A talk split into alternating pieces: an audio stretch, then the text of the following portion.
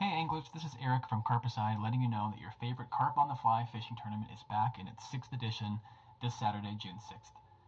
Carpicide is the Twin Cities premier fly fishing tournament that targets your favorite spooky fish, the common carp. Carpicide originated as the anti-fishing tournament. No sponsored anglers, no trophy fish, no bullshit, just good vibes chasing down one of the least desirable invasive species imaginable, and plenty of beers and fish stories at the end of the day. Now in its sixth edition, Carpicide aims to bring anglers together to target the spooky fish, explore some weird local water, and raise a cold one to support thoughtful water protection and conservation. We are proud to partner with Sportsmen for the Boundary Waters in 2020 to raise money to support and protect one of Minnesota's proudest recreational areas. And since we can't host our usual pre tournament happy hour, tournament morning kickoff, and in person award ceremony and after party, we're opening up Carpicide to anyone who wants to catch carp on the fly this year.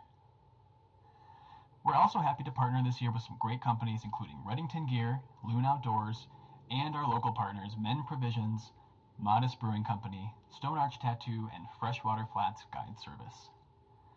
Head over to carpicide.com for more details about this year's tournament format, and be sure to follow carpicide underscore MPLS on Instagram for the latest updates, prize details, and carp content leading up to Carpicide 6 this Saturday, June 6th. Thanks to the folks at SVS Fishing Podcast for the shout out this week, and we look forward to seeing you out there at a safe distance this Saturday. Cheers. This is a fair request, and I promise I will not judge any person only as a teenager.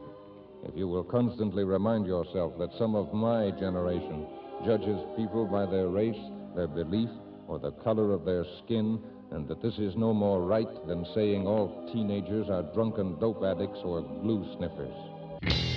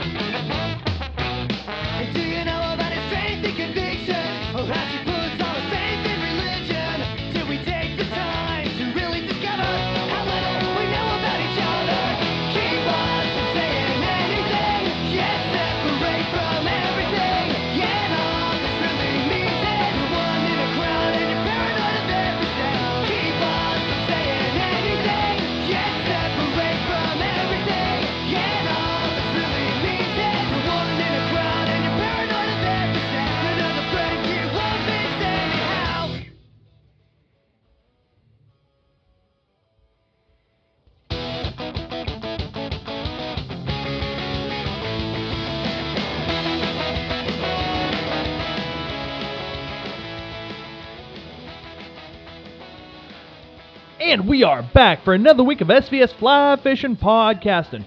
First off, I'd like to thank Eric Johnson from Modest Brewing for the little uh, Carpicide introduction we had at the beginning of the show. So if anyone wants to go and get uh, registered for Carpicide, the link is going to be in our show notes this evening. So uh, we're running a little skeleton crew first part of the show. Jay is on his way back from a hellacious float. Uh, I can't wait to hear him talk about this. You guys are gonna laugh your asses off. Um, I gotta ask, are you gonna go see your pets? oh, absolutely, absolutely. I'm going to see my pets. Hey, they're gonna score, man. Yeah. so, uh, hey, we're we're in another studio tonight. Uh, Moving around. more personal issues, but hey, we're we're uh, taking this traveling shit show on the road. so if uh if the noises are weird, I got a goofy glare on a computer screen. So uh, hey, tonight's show brought to us by Predator Fly Gear. Check them out at predatorflygear.com. Ahrex Hooks. Anything you're looking for, ahrexhooks.com. Uh, tonight's show is being brought to us live from the auxiliary Urban Fly Company studios. so uh, we'd like to thank Urban Fly Company. Check them out at urbanflycompany.com. Simms Fishing. And it's that time of the year you got to watch the sun. Check out their uh, UPF. Their sun protection stuff's nice. Hey, did we hit Ahrex hooks? Mm-hmm. Okay, good. Because I wanted to hit Why Knot Fishing. Check out their app, The Dock. Yeti, built for the wild. And uh, check out our boy Ryan Evans at Queen City Guiding. Uh, if you need some flies tied that aren't musky flies like Mark ties at Urban Fly Company, check out Ryan. And a little shout out. Oh, yeah! Let's- Josh Meltzer. Little Bam Bam. These stickers are sweet. He sent us over, uh, got a muskie, muskie eating a fly, and uh, single Buford. Pretty sweet looking flies. So where Or where sweet looking stickers of flies. where do people find them? I know we can find them on the uh, the Musky Fly pages on Facebook. He does have a link on his Instagram, Bam Bam Fly Guy, and I don't remember what his website is. I'm sure if you if you Google search Bam Bam, it's probably gonna come up. Or not Bam Not Bam, Bam Bam, no, but- Bam Bam Fly Guy. it's something of that nature, and it'll. I'm sure also if you look up the Fly Strung podcast, uh, you'll find yeah, a link to should be a link. to Josh Meltzer. And speaking of podcasts other than ours, we have a real live podcast host on tonight. Maybe he can fill our shoes for us. You know, maybe we'll just have him interview us. We'll let him run the show tonight. Yeah, I'm gonna kick back, kick my shoes off, put my feet up. Tonight for us, it'll be first thing in the morning for him. So, uh, if you haven't guessed, uh, Chris Adams from Ammo Flies and Beast Brushes and the Intermediate Angler Mate is coming on, or the Intermediate Line. I'm sorry, I even fucked it up. so, uh, it's been a long day. God, Mark, what uh, Yeah, what time did we wake up this morning? I woke up at quarter to five. Oh, I woke up at four because I had a coffee pot to clean. so Mark and I went. mus- Seriously, jumped the gun on that one. Mark and I went muskie fishing like three weeks ago, and that was the last time I made coffee. So I forgot the grounds in the coffee pot. they they have this like cool green fungus that grows, but I didn't want to take a chance. It leaves that smell in there too. It's like an old musty. yeah, luckily the uh, the carafe was clean. So uh, hopefully I don't get sick, and if I do, hopefully the uh, the fungus works like penicillin. Yeah, you'll be fine. Um, What'd you think of the day? Oh fuck. Um, I will say, uh, we always say the person in the rower seat has to keep the mood light. God, Mark, that was your job today because I was having a fuck of a time. The wind was bad, line was getting caught everywhere. I was just super fucking frustrated, and then. Then Mark goes and moves a fucking fish. I was like, God damn it! Now he's never gonna want to leave. it it was just a, a bad situation for me, but we did And get it's just it's such a pain too because when you're dealing with that sustained wind, no matter where you lay the fly line at, when you're backhanding, as soon as you like go to make that haul, all that line picks up off the deck and it sweeps under your feet, under everywhere, tangled around this, tangled around that, and it's just. It's, it, what do you do? You know what I do? I cursed and I pouted and I, I shook my rod. You I, did that a lot. It's like, that, "God that you that you did. Uh, I did realize that um, it's not just tip tops that get messed up from uh, from sinking lines. It's stripping guides too. Oh, I uh, chewed the crap out of my, my sinking line. The, these fly lines just, whew, they wreak havoc on fly, on rods. Oh. Uh, top, the whole way up and down on them. I need that after today. God. Reels, I've got grooves completely cut into my reels, all on the sides of them, from where the line's getting pulled in and out at. I've never looked at that. I, Mm. That's something I should probably look oh at too. yeah, That's uh that's why I do buy cheap reels for uh for musky fishing. You know, echoes. just holds the line. As long cheap- as it balances the rod, Yeah, cheap as you everything can find. Everything else holds the line. Uh, you're getting one that is going to look pretty though too What's that? on that big rod, right? What you talking about? Aren't you buying a used one? Oh yeah, that reel. I thought you were talking about new rod. I was like, hmm, what am I getting now? Yeah, it's a uh, old Orvis Odyssey. So that was like a solid plate.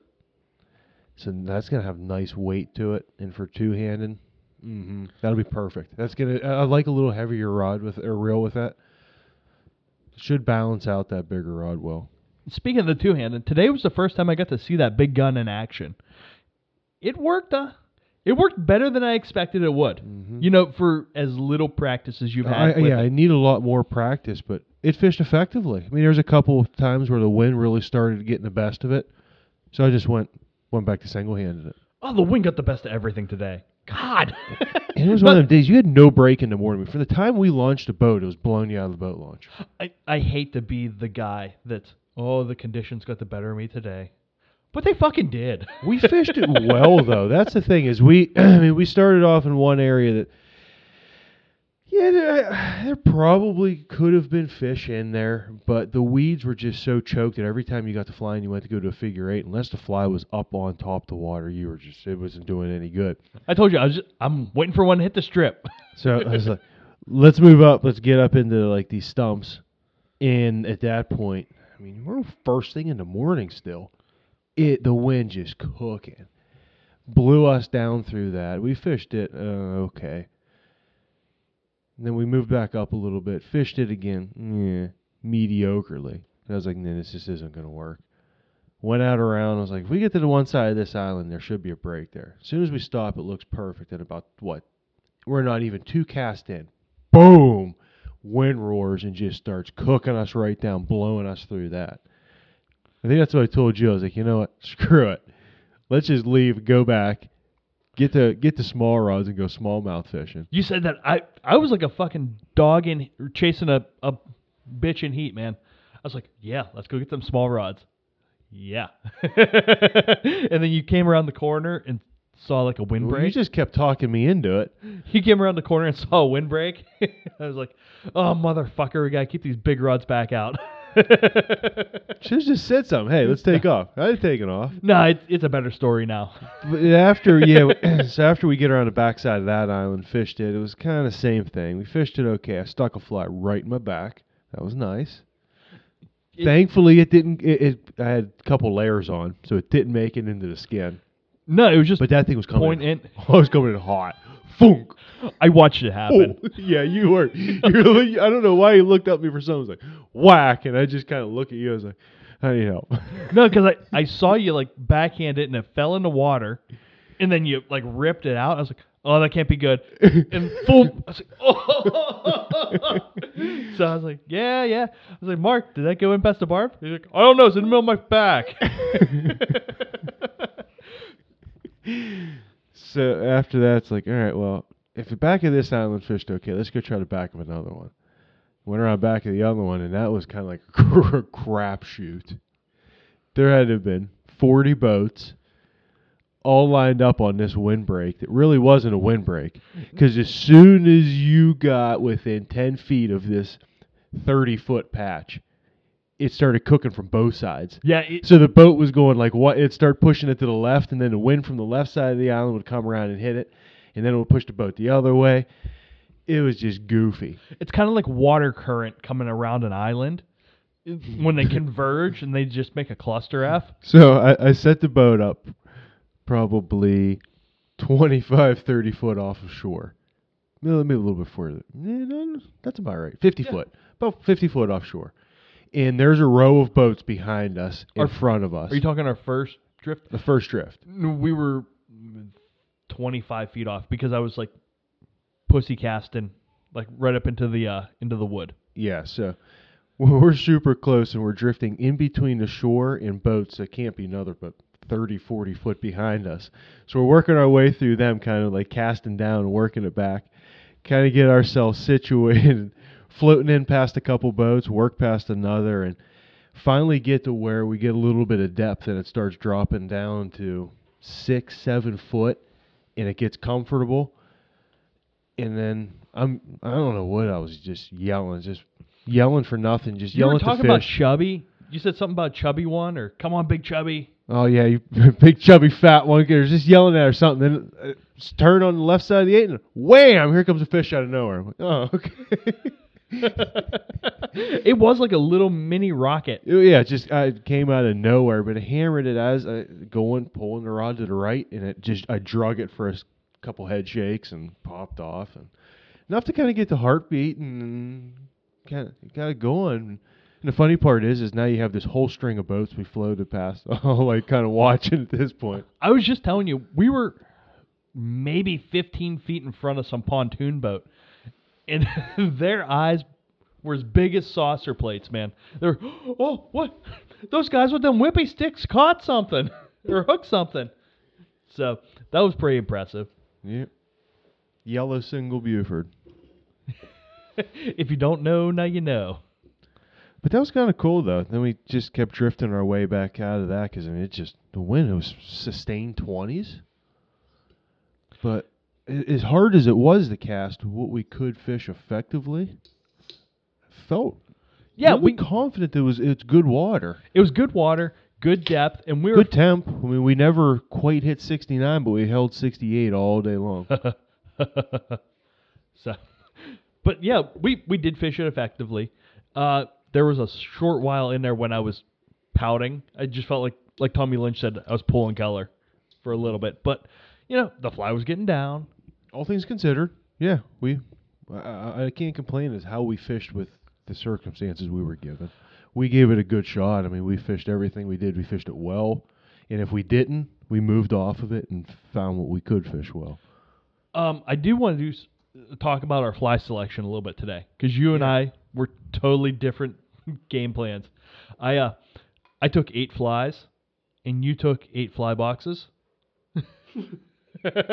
so I I've been trying a new concept to me. Uh, we've had a lot of people on the show talking about making shank flies and just hanging hooks off of them. So that's that's what I wanted to do, and I really like the way they swim. I like the way they look. They're you get a bigger profile, I think, because you can have a longer shank and then just like kind of break it up. And then I had one of them that I hung two double hooks. It was like a goddamn Rapala, you know. They It- looked good in the water. so I uh, I think that's where I'm going now. Uh, we can keep the Ahrex for the smallmouth, the hybrids, the carp, but I think for muskie, I'm just going gonna hang double hooks off shanks. Not a bad idea, and get a couple fish to eat it. Make sure everything goes the way you want it to. Exactly. I, I think the only thing that I foresee that like you'll look into is once the fish is hooked fighting it, because you do have that second hook that can get in the way. Just see how all that goes, but try it a couple times, hook a couple fish, and then if that will roll with it, because it does. I mean, it still fishes good. It doesn't prohibit the movement of it. It swims well. It's got a good side to side action. Yeah. Uh that big fucking weave fly. That thing was a mother to cast, but it it looked good. And uh I Jay said, "Oh yeah, it'll it'll, be heavy if it, it stays wet." I said, "Yeah, only if you uh, drop your back cast," which I did in the wind a bunch. so I couldn't make fun of him about that. Um Sorry. oh, you're fine, you're fine. Um, but uh, fly selection. You're kind of getting on that. I'm, I'm terrible with that because I get like too an- analytical. Well, you tie flies for like a side business, so you have to have a, a fly selection. In a lot of that, I'm trying new stuff, but I kind of sit and look at it as okay. I've got small fly that's going to sink fast, big fly that's going to sink fast, buoyant head, neutral color, buoyant head, bright color, and dark colors of these, and I kind of have a set ones that I've been using recently, maybe ten or twelve flies, and then I've got four fly boxes full in the back. But I have them ten or twelve flies that I kind of cycle between, and every one of them has a different way that it's obviously sinks and that it fishes. Depending on the wind and how we're having to strip that, like this time we were having to strip super fast and like pick up with quick, rapid strips because you couldn't not, strip long because if you threw it over the boat, you sucked it out or the wind would take it. So you were stripping down super fast, but only on like four inch strips. So I kept working through trying to find flies that A, I found look real good, like visibly in the water with the stain we have, and two that fished well with that cadence. So it eliminated a lot of other flies I was even going to use, and I narrowed it down. Okay, these ones I needed to get down now because I have to start stripping it immediately. I got to strip it like this, and I wanted to do this. What flies are? And then after I went through about a dozen, okay, these three, and I stuck, and I just rotated between them three depending on the overcast. If it went overcast, I switched a little bit, and then if when it went back, and they were all similar patterns. And what happens if you uh you took three seconds to adjust your line before you start stripping? Oh, it was just a mess. You I snagged jammed the it in a logs. log, and then I broke it. I s- three times that happened. I mean, that line sinks now. What is that? Seven hundred grain. 700 uh, Airflo depth uh, depth finder. I think it's like eight seconds, eight eight inch per second. Yeah, that's that's getting down there, man. Especially Quick. in seven feet of water when you're blowing into your fly. Mm-hmm. You know, stuff Yeah. happens fast. Tell you what, though, with that Limit Creek rod, that thing, it's a perfect setup with that rod. For muskie wise, I mean that is that's the ultimate for chucking big stuff. I uh I cast over in the pond last week, and uh like I said, the only thing I was having troubles with, maybe because I haven't cast a musky rod in quite a while, was I was having trouble carrying the line, keeping it keeping it up. You know what I mean? Mhm. So it it's just a lot of line. And that's heavy. yeah. And as you see, like what I would do is one like false cast, and then on the second one, I bring it in low, raise the rod up like a Belgian cast, and then just heave it up high. Yep. And their line's so heavy, one good haul, it just gone.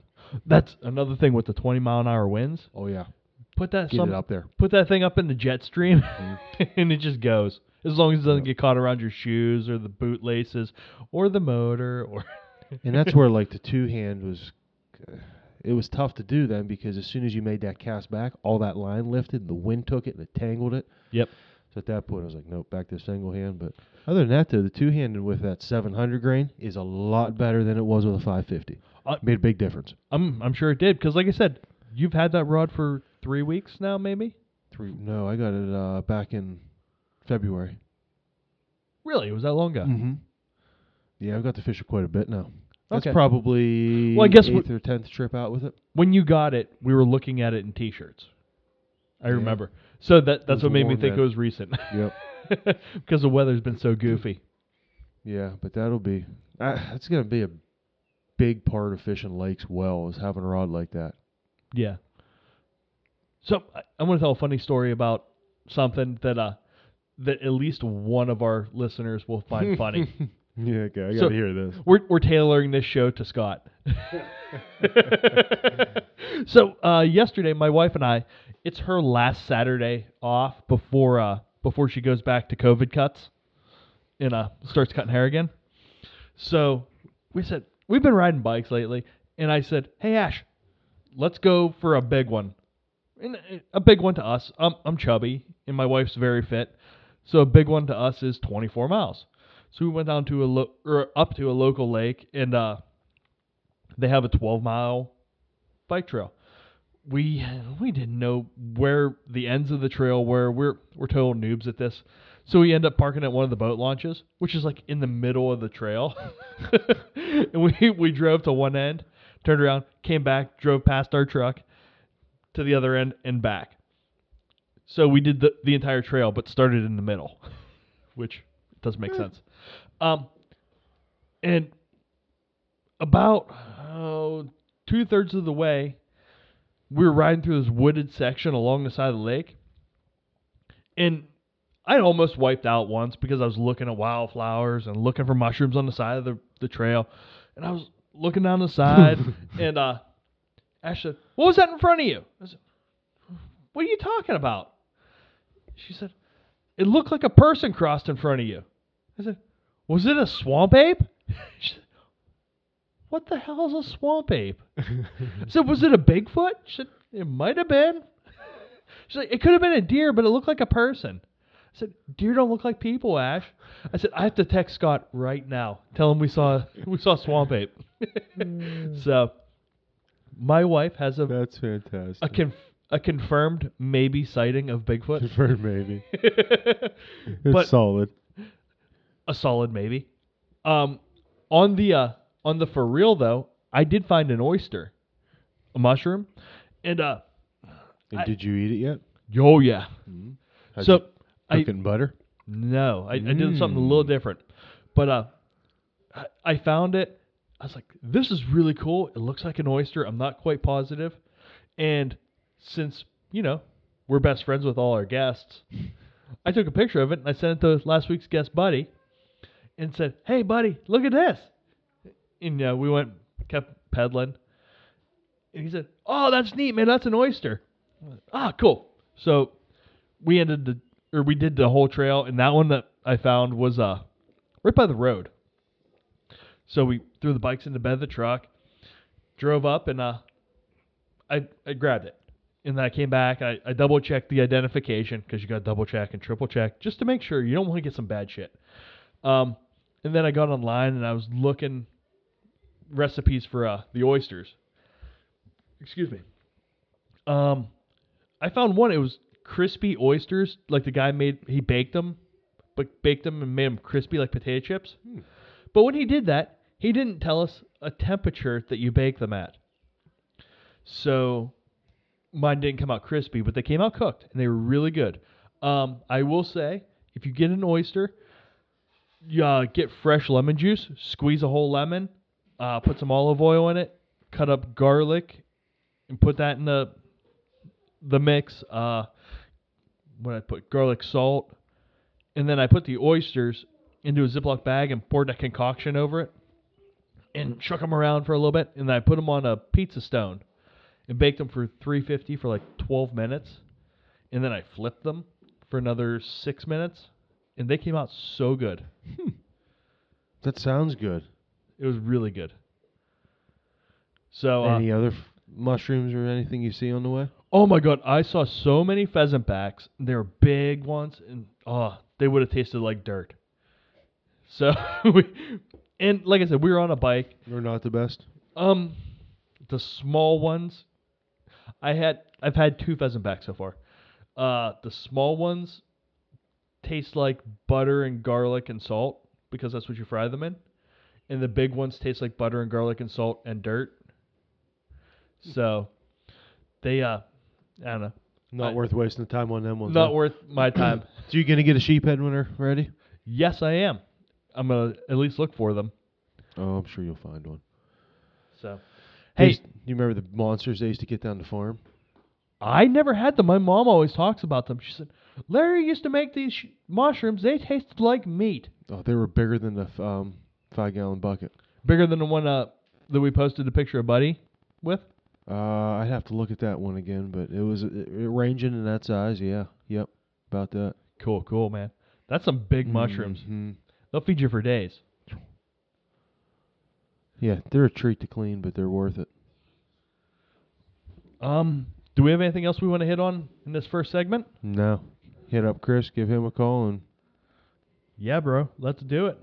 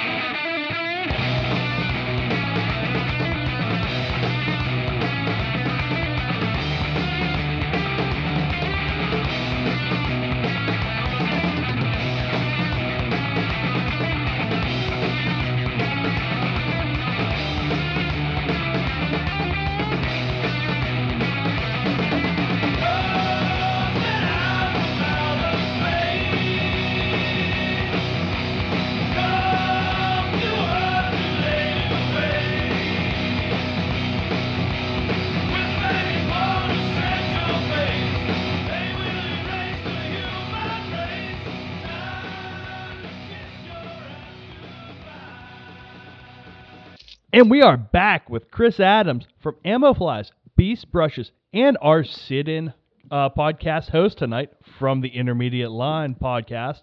What's going on, Chris? Not too much, gentlemen. How you guys rolling? Ah, we're rolling deep tonight. The BS is getting deep over here. Yeah, I'm pretty pumped to come on for uh, roll number three, that's for sure. But uh, can I do a quick shout out? Is Ab- that cool? Absolutely. I want to shout out to my uh, high school guidance counselor called Mr. Latcham. I fucking made it, dude. Look at me three times on SBS. And you come with a list of accolades. Look at now, me now, too. Mr. Latcham. In your face, Mr. Latcham. There you go. I think he's dead, actually. That's a shame. Yeah, Hey, poor a sip I out for your homies. I won. Yeah. Jesus Christ, Chris. it's kill or be killed down under, mate. Did a drop bear get him? Nah, mate. No drop bears this time. But uh, I'm not gonna. I'm not gonna try and douche you guys this time. You know, I'm. Uh, I'm here for a professional show, and um, I'd. I'd really like it if we sort of took that plane, if, if possible. Yeah, we can do that. Um, are you calling in from your swimming pool? Not too cold, man. It's it's freezing here at the moment. I was just explaining to you guys that uh, it's 62 degrees Fahrenheit, which I've converted kindly for you guys, so Thank no one you. has to do math. Uh, we were we were gonna bring that up, and then we said, ah, we'll leave that to to the foreigner. Yeah, yeah. I'll do it, man. I got Google in front of me. I'm I'm Jamie for you guys today. So uh, here's another question for you: Is it semi-offensive that on my iPhone I put it to the Australian accent to give me directions? it depends, right? Does, does the Australian accent sound like this? Yeah, it it- says keep right on or right on, Yeah. keep going straight. Eh? Man, Mate. you dudes never never nail the Australian accent. Like No. I was saying earlier, J- Jim Jefferies has got it. That's how Australians sound. That's because he's But, uh, Australian. Yeah, th- well, there you go. I'm Australian. I, I don't sound like I'm British to you, do I? not not in any chance? I can speak an American accent if it's easier. What did you? Hey, dude. Hey, dude, how's it going, dude? Catch yeah, that, catch that wave, eh? sure. See, can talk like this all day long. This Now is a you're very from- professional now you're from- podcast. yeah, now you're from Central Ohio. I fucking nailed it. I, I, I could easily be Wild West as well here. I don't sound like you guys. It's uh, I've been listening to the Tiger King a lot, practicing my accent. oh, he's a good he's a good way to get your American accent. Oh my god. Yeah. That is not I've what Americans what- sound like, Chris. I swear to God. I'm working on acquiring some big cats to, uh, you know, see if I can get some cheap labour for my fly tying business, and uh, it's not going well. Are you gonna make a country and western album as well? Yeah, yeah. There is actually a, a lady who lives down the street here who's killed her husband as well. So you know, I think we've got all the bits and pieces. Miss, her, her name, her name is Mrs. Latcham. I don't know if you've, Was she married to your uh, your high school guidance counselor? you know, I'm picking up the connection there. I think there could be something in that. There possibly might be. I won, Mrs. Latcham. Fuck you. Oh man. So did Mr. Latcham always smell like sardine oil? Only his shoes, from what I could tell. But, Okay. uh, We're keeping it on a It's a wild narrow. documentary. I'm pretty sure that's uh, that's that gets shown in schools over here now for uh, you know lessons about the US. That's it's not accurate. You're saying that? No, no, not at least on the coasts. It might be more accurate, like where it was depicted in Oklahoma. Yeah. Sor- sorry, anyone from Oklahoma. it's fucking wild, man. Such a good doco. Eh? oh, it is. I, I was riveted. I could not take my eyes away from it. All right, here's a, here's an accent c- question for you. Does everybody in Australia have the same accent? Because people all across our country sound way different than each other. Yeah, no, they don't. But only through grammar. You know, you got people who live in the southern parts of Australia who, you know, potentially I think they're better than us in the tropics, and they might say, "Are you going to the shops?" Where we might say, "Oi, are you going to the shops?" or something like that. You see? Is that does that all sound the same to you guys? Because to me, it sounds pretty different. Oh, that's totally different. Yeah, yeah, That's like we yeah. we, so yeah, we definitely have different dialects. Uh, Jay has like a, a Central Ohio dialect, whereas I speak the Queen's English, and uh, oh, sorry, I thought you meant Oklahoma then for a second, not And- Ohio. Got and it. then uh, then we have like Ellis on from uh from River Tactical Flies, and he he Yeah. definitely sounds like he's from where he's from. You know what I yeah, mean? Love the dude, yeah, he's got but he's he got that um he's got the down south. what's it? Yeah, yeah, like um, Almost like oh, what's it? Virginia, West comedian Virginia, dude. Kentucky.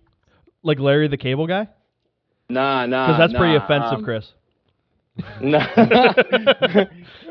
if you got an accent like that, then you might be a redneck. Is Jeff- that that? Jeff the- Foxworthy? That's Jeff Foxworthy, right? That's Yeah. the one.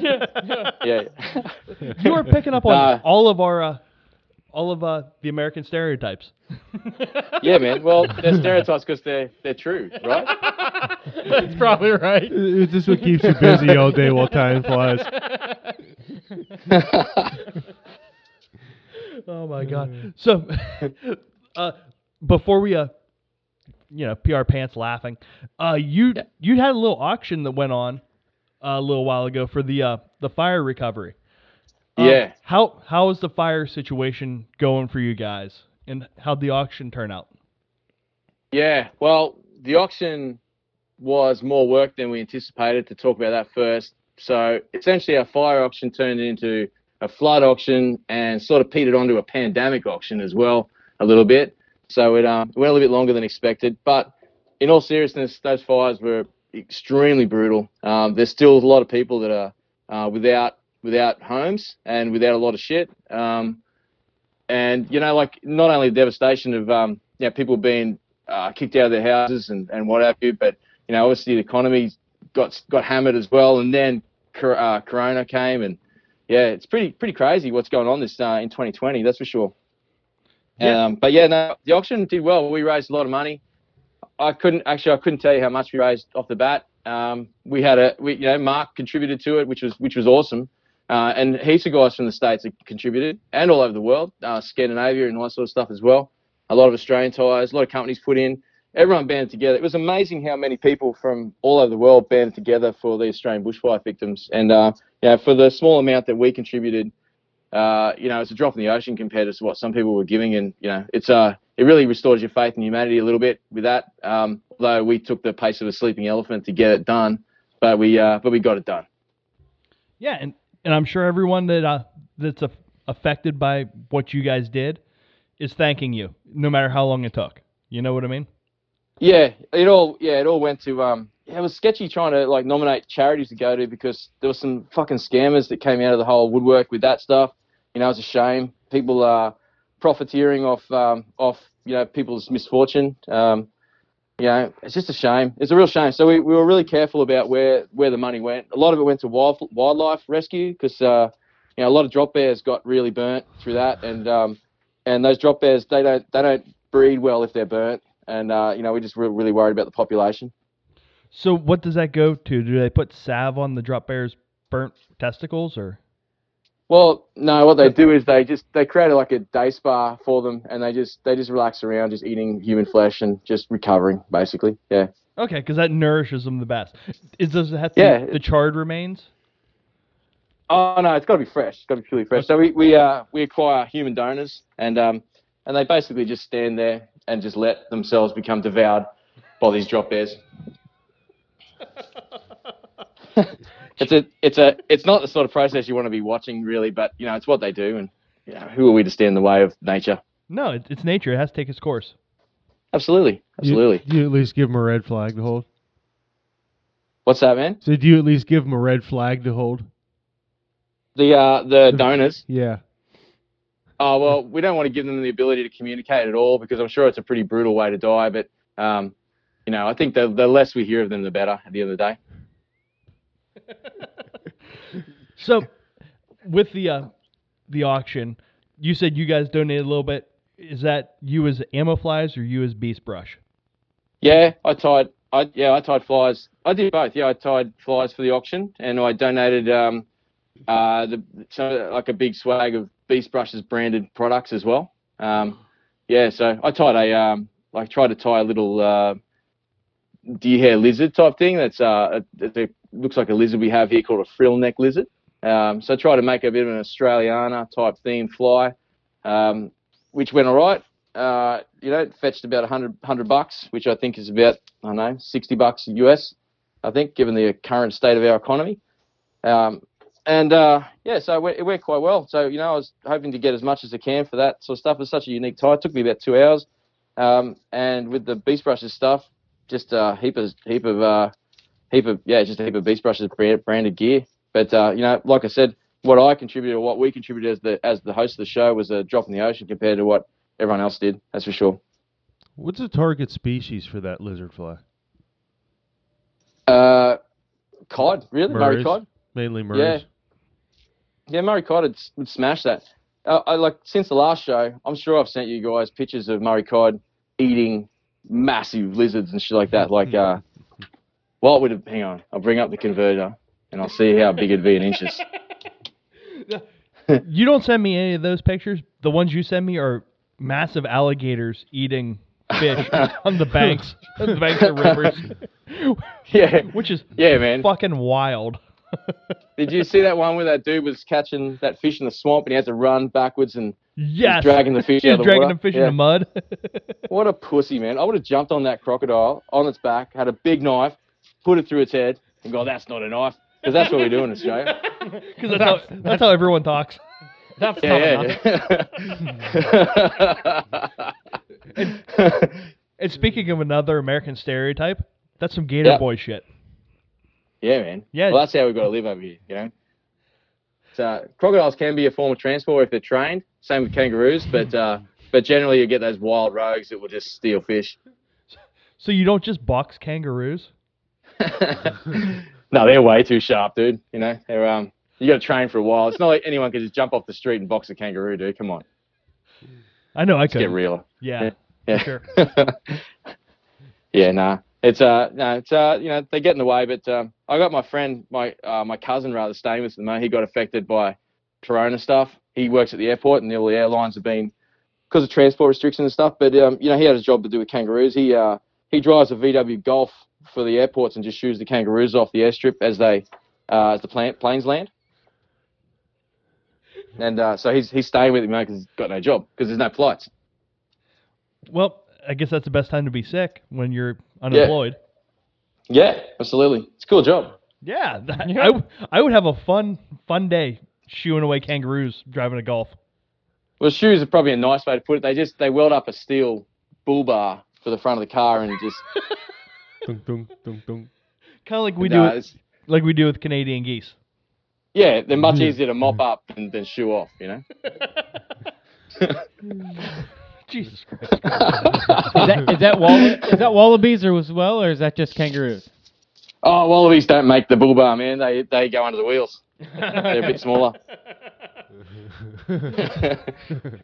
So, uh, hey, let's let's turn our direction to uh, beast brushes for just a moment. Yep. It's n- kind of a misnomer anymore, isn't it? Uh, you guys carry way more than just brushes. Yeah, yeah, I guess. Yeah, it started off as brushes, and uh, I think last time I was on the show, it just started up, and um, we were just about to launch. I can't remember, um, but yeah, no, it, started off as brushes, and started off with brushes just for game changers, um, and even those have evolved. But now it goes on to, you know, brushes for shrimps, and you know, uh, you know, just collars and all that sort of stuff as well. Um, yeah, and it's expanded out. So I had a business partner leading up to 2020 um, and that was Marty. And Marty decided to bail because he had a full time job, and Beast Brushes was ironically becoming a beast, and um, that we couldn't cage a little bit. So he had to make a decision as to whether he wanted to pick his day job or continue with Beast Brushes, and and and I respect his decision, and he decided to stay stay with um, carpentry, which is what he does for a full time job still, and uh, and I took it over as of January first, 2020.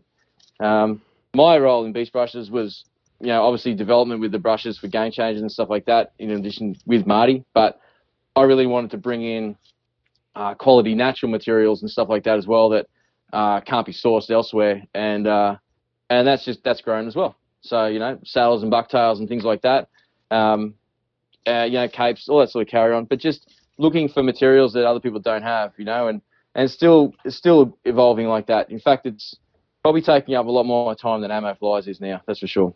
I think it's something like a lot of us take for granted, you know, with materials that you guys just can't get your hands on there. Oh yeah, we're in a we're we're we are subject to mainstream materials for the for the greater majority of what's available in Australia. That's for sure. So, you know, brands like Wapsi and, and Hareline, you know, they they flood Australia, and, and although there's nothing wrong with that stuff, um, for people who are looking for a more challenging tie or a, uh, a more complicated or or looking for looking into more of what the performance they expect from a fly, um, I'm looking to provide materials for that. You know, and uh, I don't with beast brushes. I don't I don't stock everything. I just stock the shit that I know inside and out. You know, it's um, I just you know I could easily could easily have everything and you know trout beads and all that sort of carry on and I don't I just don't have it. I just it, it, beast brushes is kind of like an outfitter for ammo flies, if you like. You know what beast brushes should start carrying? Nah, A bunch of mop, a bunch of mops, man. You Mops. Would, you would sell the shit out of them. mop brush. Yeah, bro. Yeah, last Yeah. I knew, you were turning into a trout guy. Me? Yeah, you. What do you mean? Coral trout? What was that last Huh? picture? Last picture before you finally caught another fish here recently. Weren't you uh, thumbing it, li- lipping a, br- a rainbow trout? Oh yeah, man. That's yeah. Fuck, I caught some shit for that. You're not meant to hold. You're not meant to bass lip, lip grip uh, rainbow trout. I hear. Say you turned into a trout guy. I'd do it, man. I get, I get it. If I lived near trout, I would definitely fish for him. But the nearest trout for me is about a, I don't know, an eight-hour drive, and and six hours my other way. I could go catch permit. So, you know what I mean? It's, it's permit, GTS, or it's trout. You know, it's, it's a no-brainer to me. That's a no-brainer. So you you Yeah. sent me a picture of some carp. Uh, Yep. Are, are they closer to you? Yeah, uh, it's about two hours from me for carp. carp. Well worth the drive. They're awesome. I love catching carp. Wait, wait. You drive two hours to catch a carp? Yeah, man. Like the those car- like that picture I sent you. Like Yeah. that's that's not a little fish, and they're all kind of like that. And it's uh the lake that I fish. It's still water, and it's just gin clear. Like there's there's it if you know, if you weren't looking at the bush to the side of it, you would not um, see much difference between that and Christmas Island for a bonefish flat that they live on. You know these these fish are living on, on white sand and visibility of I don't convert this, but I'm just going to say it in meters. Like, you know, five meters visibility, which, what would that be, about 17, 18 feet? Like 15, Through the water, that's how- 15, that's how clear it feet, is? Yeah. Yeah. So, you know, like you can see those fish coming from a mile away and they're super spooky, as you guys would know. The thing is, in, in the state that I live in in Australia, those fish are noxious. So it's not, not legal to put them back. So we have to kill every single carp that we pull out of the water here, um, which is a shame because, well, it's a shame on one hand and it's also good on the other hand because they do decimate native species um, quite a bit. Um, but they're such a good fly target that you know you want to catch them again and again. But there's there's literally fucking thousands of them in that lake, and it's just um, it's just epic fishing. Well worth driving two hours, So, that's for sure. so what's the closest fishing you have from you? Like you get Uh, anywhere s- within within a half hour? Oh yeah, for species wise, you want you want to talk about? Is that what you mean? I mean, Um, just what's just the- at, just at random. I mean, you have close water Oh, you can get to close. I can walk down to a lake and catch bass in, in a couple of minutes, definitely. Oh, okay. um, no problem at all.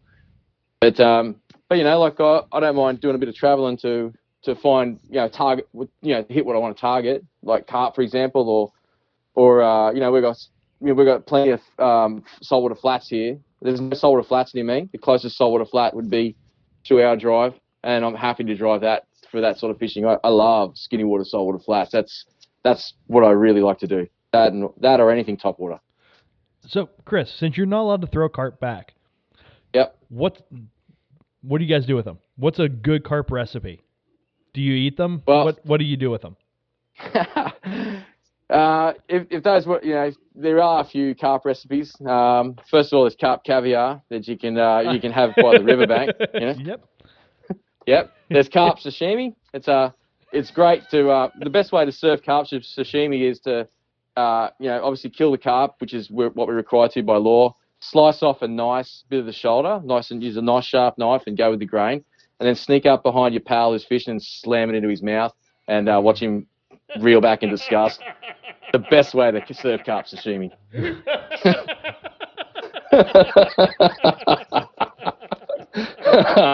Wasabi helps.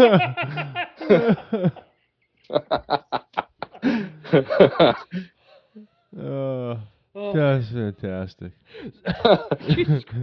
So, But I took, I took you along for the ride there. Hey, you, you understand how to serve it now, right? absolutely, I'm I'm Love totally it. in. Yeah. Uh, next carp I Yep. catch, Jay. Do you want to go carp fishing next weekend? Oh, I want some sushi. I want some sushi. What the hell? So yeah, no, it's uh, yeah, we got to kill them all. But for a fish that gets caught once, they're they're incredibly smart. They're just so smart. It's crazy. That's for sure. It's um, So are it's they an all, interesting like- observation for that. Are they all massive too, or you actually got small ones down there? Yeah, we get rats. Definitely get a few um, rat carp, but uh, but in that in that particular lake, for for where I caught that fish that I sent you the picture of, Chad, they're all they're all tanks. They're all big fish. But we've got fish that live in creeks and rivers and stuff like that as well. That again will fish, you know, skinny water, tailing fish.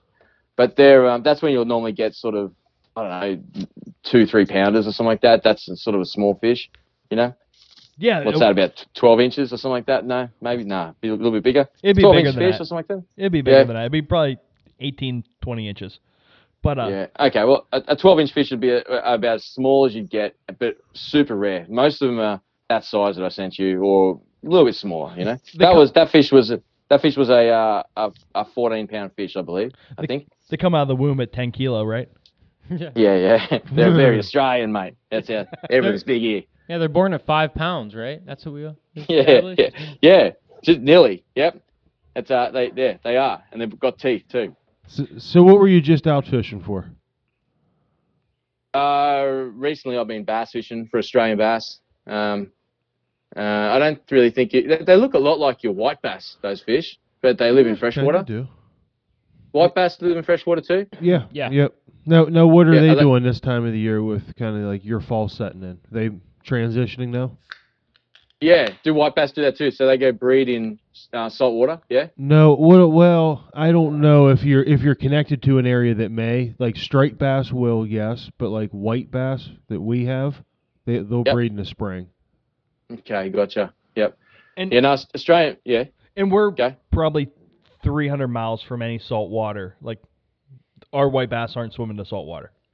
Yeah. Okay. Gotcha. Yeah. Yep. They're landlocked. Fair enough. You know, our- bass, the bass that I fish for in lakes, um, they school up. They try to get to, they try to get to salt water, so they school up in winter to try and get to a certain parts per million of salinity to breed.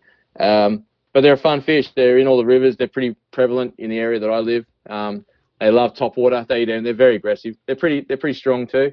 I, I don't think. I mean, they look very similar to white bass. I've never read anywhere or seen anywhere that white bass go hard or not, but they're probably they're probably pretty similar to a smallmouth as far as how strong they are and how aggressive they are. But um, yeah, they're pretty cool fish. You catching them in like the three, four pound range or two pound range? Um, hang on a minute, let me convert that.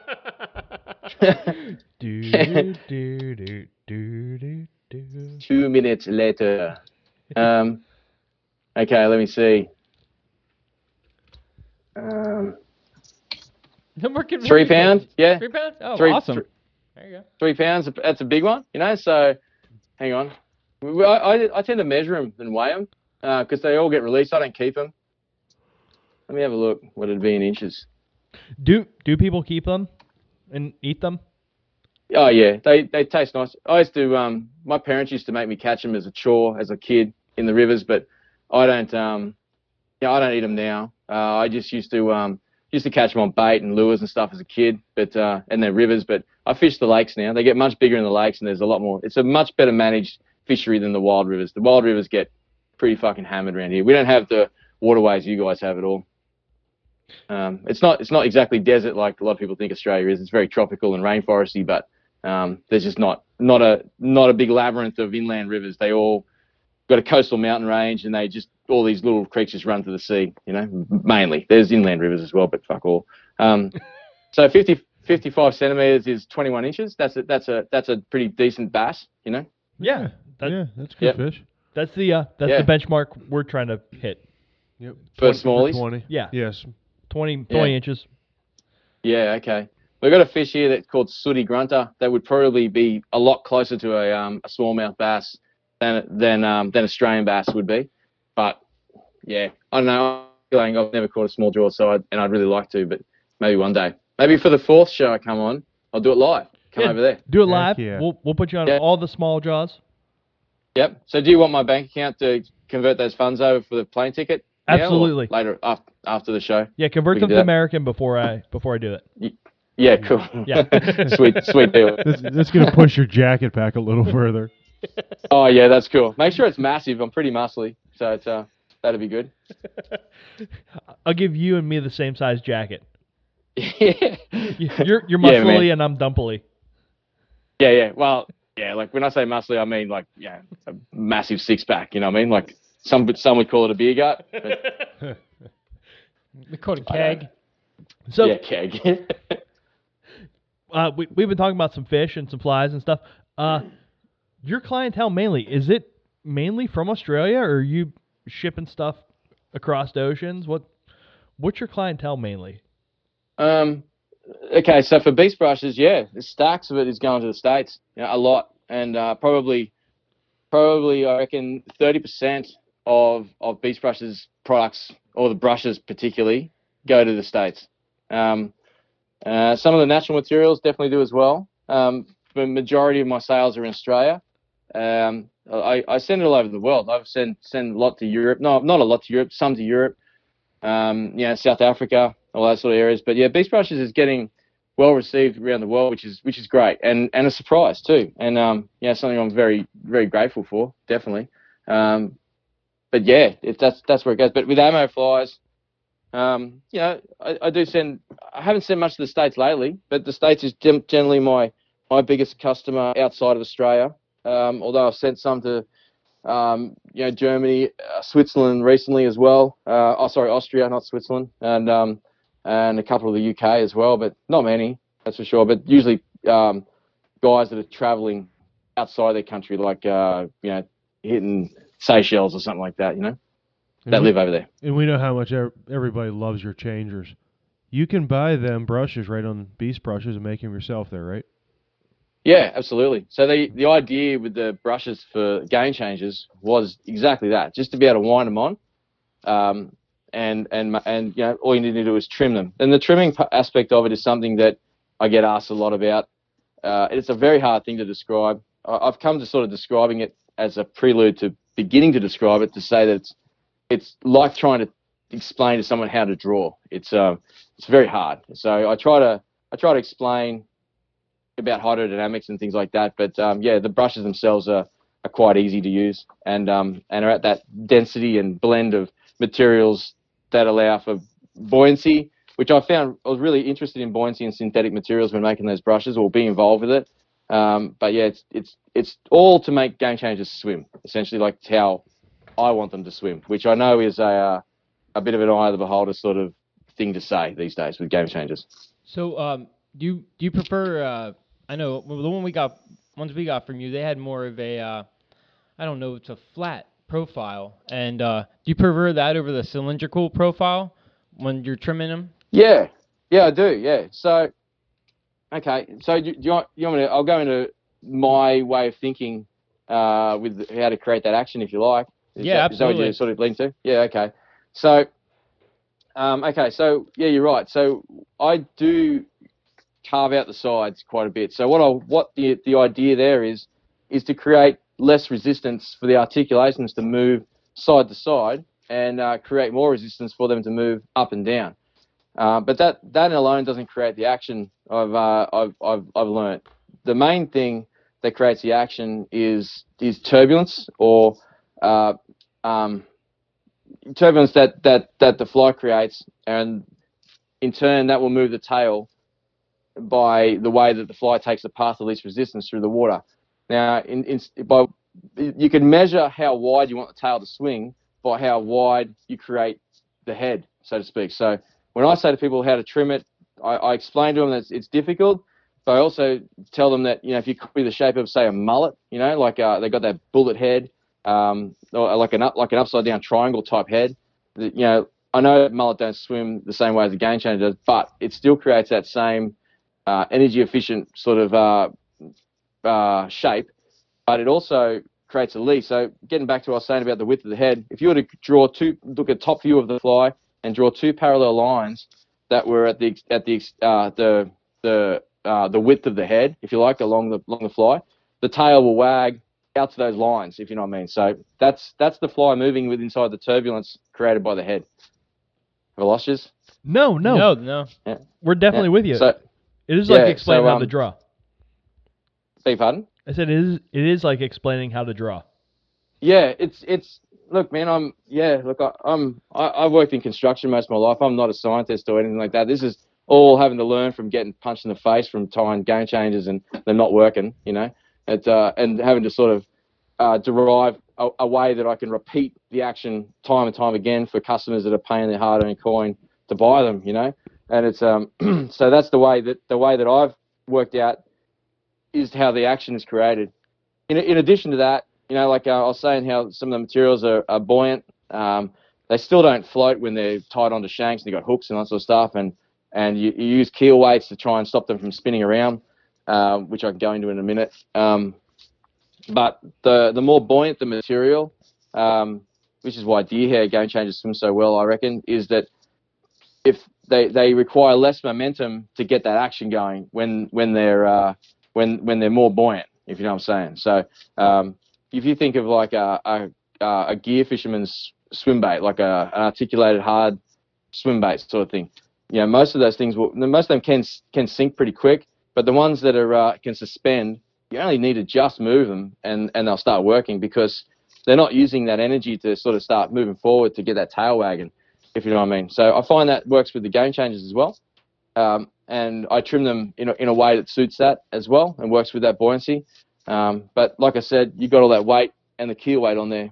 And the reason I put the keel weight on there is because it's it'll spin around because you wind that brush on in a heliconial type fashion.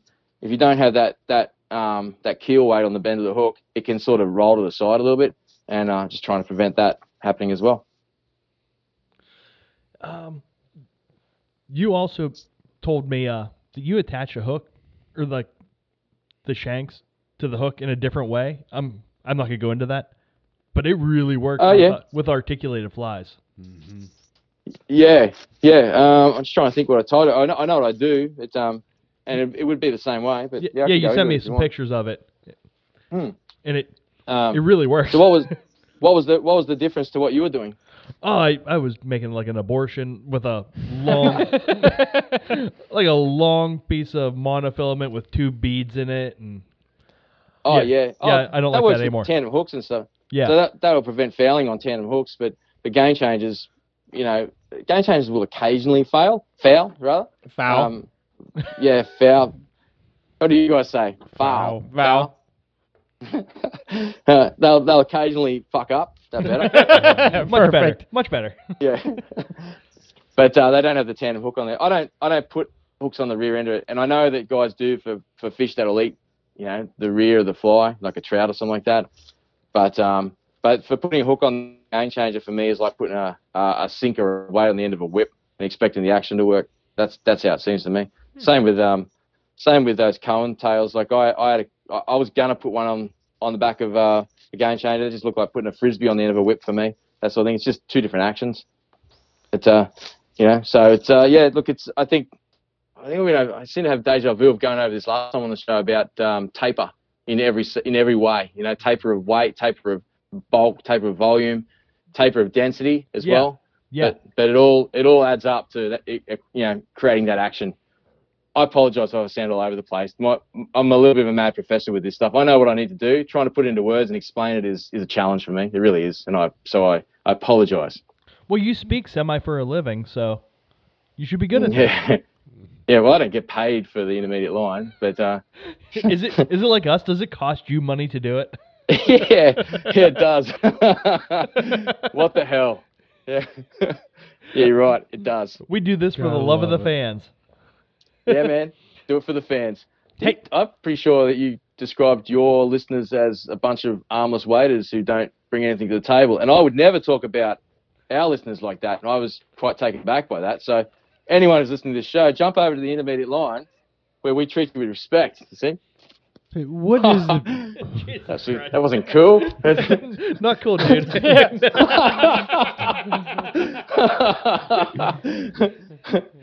Wait, hold on. Yeah, Th- you're this is good. coming. This is coming from the dude that uh that plugged your your podcast on our 200th show. I felt it was the I felt it was an appropriate thing to do. You know, I It, it was. after, after 200, if after 200 episodes those people don't get it, they need a push in the right direction. You know. no, no, that that I, I know we weren't talking about the show, but while we are talking about it, mate, I, I can't thank you guys enough for a, a massive influence for us. You know, it's uh everything we do was was originally well still is modelled off SVS. You know, and it's um and and the advice that you guys gave us to get it off the ground would, would not it wouldn't have happened without without you guys at all at all. So you know, can't thank you guys enough for that sort of stuff. That's for sure. Well, well, thank you very much. Um, hey, one more thing that uh, you guys kind of went through something that we're go or we have been through. Um, Mm. one of your one of your guests left the show. Uh, hosts, you mean? Yeah. Yeah. Um, are you going to replace him? What what's going on? I mean, we've been Nah. through, we've been through some iterations of people on this show. Yep. One of his Yeah. co-hosts. Look, I think it's you said guest. Oh yeah, co-host. I mean, I'm sorry. yeah, yep, yeah. That that was Andy, uh, and and ironically, Andy was the guy who floated the idea originally. You know, he loves your show, and um and uh and he listened to it a lot, and he said, um, if those guys can do it, we can do it. And I said. Uh, I caught what you did there, We Chris. didn't, we didn't set this bar very high. and, I, and I said, I'm not sure if I can get that drunk, but I'll give it a go. But, uh, You're right. You can't. We are we are professionals. it's only Pabst Blue Ribbon I hear, so uh, I hear you guys are lightweights at the end of the day. But uh, no, it's um, so Andy. so the the podcast. sorry, guys, I'm being very insulting here, and I I, I must say it's it's it's it's all it's all insulting with love, you know. The other day. We, we prefer Foster's. Yeah. Are you weirdos? We, no, one- no one in Australia prefers Foster's at all. I don't think it even gets sold here. I've never seen Foster's in the shops. Isn't, isn't that the best export from from Australia? Oh man, it's camel piss. That shit. It's terrible. What what do they drink in? Uh, do you guys drink uh, Miller High Life as well in Australia? No, I don't think we have any any US beer here. Um, um, the only international beers we have, well, we have a stack of international beers. That'd be lying to say there's only one or two, but popular international beers would be like Heineken and you know Corona. Bad word right now, but uh, um, that's about it. But yeah, we have we have local local beers that uh, that go really well. So do you have to wear a mask when you drink the Coronas? no, oh man, you this is this could be a rabbit hole of racism here right now. Couldn't it really? You know. It could be. I don't even think it's racism. It's just like it's virusism. Yeah, yeah. I pissed myself laughing when I heard that someone in, in the office over there in, in the White House called it the Kung Flu. I was just in hysterics. I was like, that's fucking hilarious. That's a good play on words. yeah. Oh, it's, it's very clever. So, uh, getting back to Bolchi, uh, Yep, Do you- Bolchi. Do you go see him on his uh at his night job? It's not that's Yeah. the dancer. No, I don't. I don't. I don't frequent those sort of clubs. But Did you allude that he was a hog swinger? Yeah, yeah, he is. He's a he's a male stripper. That's what he does for a living. But uh, it, it and it just sort of started to clash recording the show at night. Um, yeah, um, they call it his nickname on the thing is Australia listens to us. yeah, it's like a, yeah. They, they his nickname on, on the stage is Big Dog Bolchi, and uh, His favorite's Jay. Awesome. Must be the nose. yeah, so no, he, he it just got too much, man. Like it's we got hammered over here with with um COVID nineteen and lost a lot of people lost jobs and and Andy was one of them. And um, you know the pressure of the show, the pressure of you know trying. He's got three kids and a family, and it's just just got too much, man. And it's um, you know the show was becoming a, a more of a labour than uh than than a labour of love, I guess for him. I guess you could say. Um, but for me and me and Volty, um, we're happy to keep it going we're not we're not we don't have any plans to replace him yet, but we are planning on. We've got this idea of excuse me introducing guest hosts, and we've got one coming up this week uh, for the first time. Um, you know, we're we're just trying to interact with more people, I guess, and uh, you know, it, giving people you know getting people to introduce the show that we don't know, and yeah, it's just just yeah. Instead of trying to keep it to ourselves and um, and get a new host, we thought we'd just open it up to everyone and you know encourage as much participation as possible. And when you guys do that, you're not sitting around the table like we are, right? You guys are doing it from great distances apart. Yeah, yep. We're not. Yeah, we're doing it. We're doing it through Skype. Yeah, and you guys have had a stack of good guests on now too. It's yeah, well, it's uh, you know, Australians are pretty thirsty for Australian content in that respect. That's for sure. It's uh, um, you know, we we get. Uh, I've heard you guys talk about Steelhead, so you guys probably won't be offended by this, but we get people say to us, "Thank fuck, we're so sick of hearing about Steelhead," you know, at uh, listening to like American podcasts. But everyone loves American podcasts, but they can't relate to the species sometimes. You know, it's uh, the content, uh, the technical content, the fly tying, it it transcends borders well and truly. But the species, once like, there's a lot of people that know a lot about muskie and uh, and largemouth and stuff like that here, and and everyone knows about Atlantic tarpon over here. So most of the uh, content that we have of fishing media is is from the US, and it's um uh so I think that it was a good time to produce an Australian um, fly fishing show uh, that can yeah also also talk to people from overseas as we've done, but you know highlight some of the people that aren't so much on social media these days, and you know drag up a bit of the history of Australian fly fishing. Uh, let's sort of carry on. So we're trying to create a, a, a textured, well-rounded show, which means sometimes we have to talk about trout. And speaking of that, Chris, uh, the best interview that I've heard on the Intermediate Angler has been the Harry Spear interview. Oh, that was So- cool, eh? Yeah, great job. Good job, Chris. Yeah, We did nothing, and it was the best one. It, it was. it might not have been the best one, but it was really good. yeah, that's uh Harry Spears is a legend, dude. Like he's uh he flies way under the radar for his contribution to the sport, but his uh his ability to tell that story was was was awesome, and there was no need to carve it up. You know, it, it might seem clunky to people to have two interviews back to back there, but the intention was to edit it up and try and make it all sound like it's all yeah sequences seamlessly. But I just went, I just spoke to Dave who who gave us the interview, and I said, oh man, look, let's not try and you know offer smoke and mirrors to people. People aren't idiots. Let's just put the two back to back and just let it roll organically.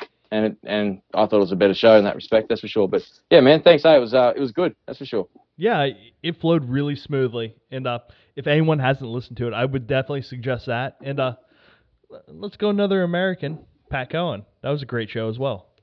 Yeah, yeah, that was a cool show. that, was, that was a cool show. I'm not sure. I'm not sure if you enjoyed me calling my co-host the uh, the originator of the Fugly Packer, but uh, yes, I Um, did. I, I don't think he appreciated it as much as No, we did. I don't think Pat saw it, saw the funny side of it somehow. But uh, it's got a lot. It's got a lot on his mind, that man. You know. But, uh, yeah, he just yeah, that was cool book. that he that he. What's that? I said, yeah, he just released a book. He's got a lot on his mind. Fly tie, fly tie, tool designer, writer, producer. He does a lot, man. Yeah, he's a podcast or podcast guest multiple times on multiple shows. That's the impressive thing with Pat. eh? He puts himself out there. He's really accessible to just about everyone, you know. And um, I don't know, man, if that dude even sleeps. The stuff that he puts out and does, like writing a book, the amount of flyers he does, the shows that he does, it's crazy. He's a very busy dude. Non-stop to do that. Yeah. Do you Yeah, do, no, it was a good show. do you do any videos, Chris, for your fly time? Yeah, well, I did one. I only I, I get asked from a lot. Um, so I did one for a bass fly over here. The, the bass fly it's essentially a gotcha. There's nothing special in it for um for anyone else who doesn't fish for bass.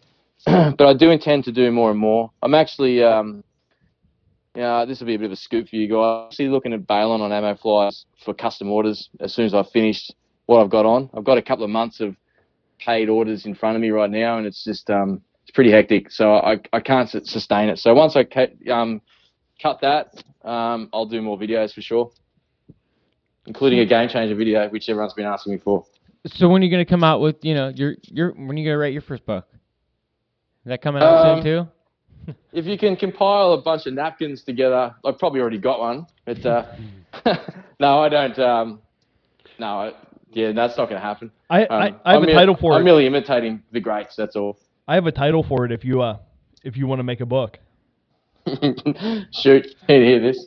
What is Mul- it? Multitasking the fly fishing empire by Chris Adams. Multitasking, the uh, fly fishing empire, and how to make zilch. How to by make Chris Adams.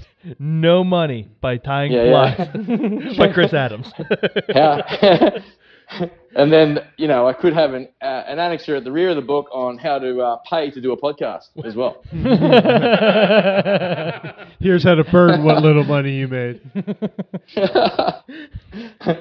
Why I still need to swing a hammer by Chris Adams. yeah, yeah, yeah, yeah. Nah, fuck that. I'm ne- yeah, at least I don't have to go back to, to trade work. That's for sure. Yeah, Not go back That, to construction. that shit'll ruin you. Yeah, kind of did, but uh, it's all good. So you're gonna have what staple patterns up on beast brushes and kind of just roll from there. Then is that the game? Yeah, plan? the intention is to just yeah, you're right. Stock the website, the custom orders.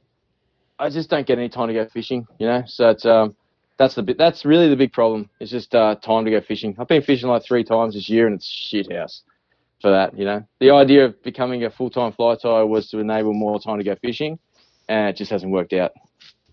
Well, you're just too fucking good at your job. Everyone, you know what, man? That the, the it's I understand people's sentiments when they say this, but uh, um, the one of the most frustrating things you hear when you're busy is, well, it's a good problem to have. It's a fuck problem to have. so much pressure. Yeah, yeah, it is. But Yeah. Yeah. it could be worse, man. Not a fun problem at all. You know, you could be selling no flies or selling fifty dozen clousers.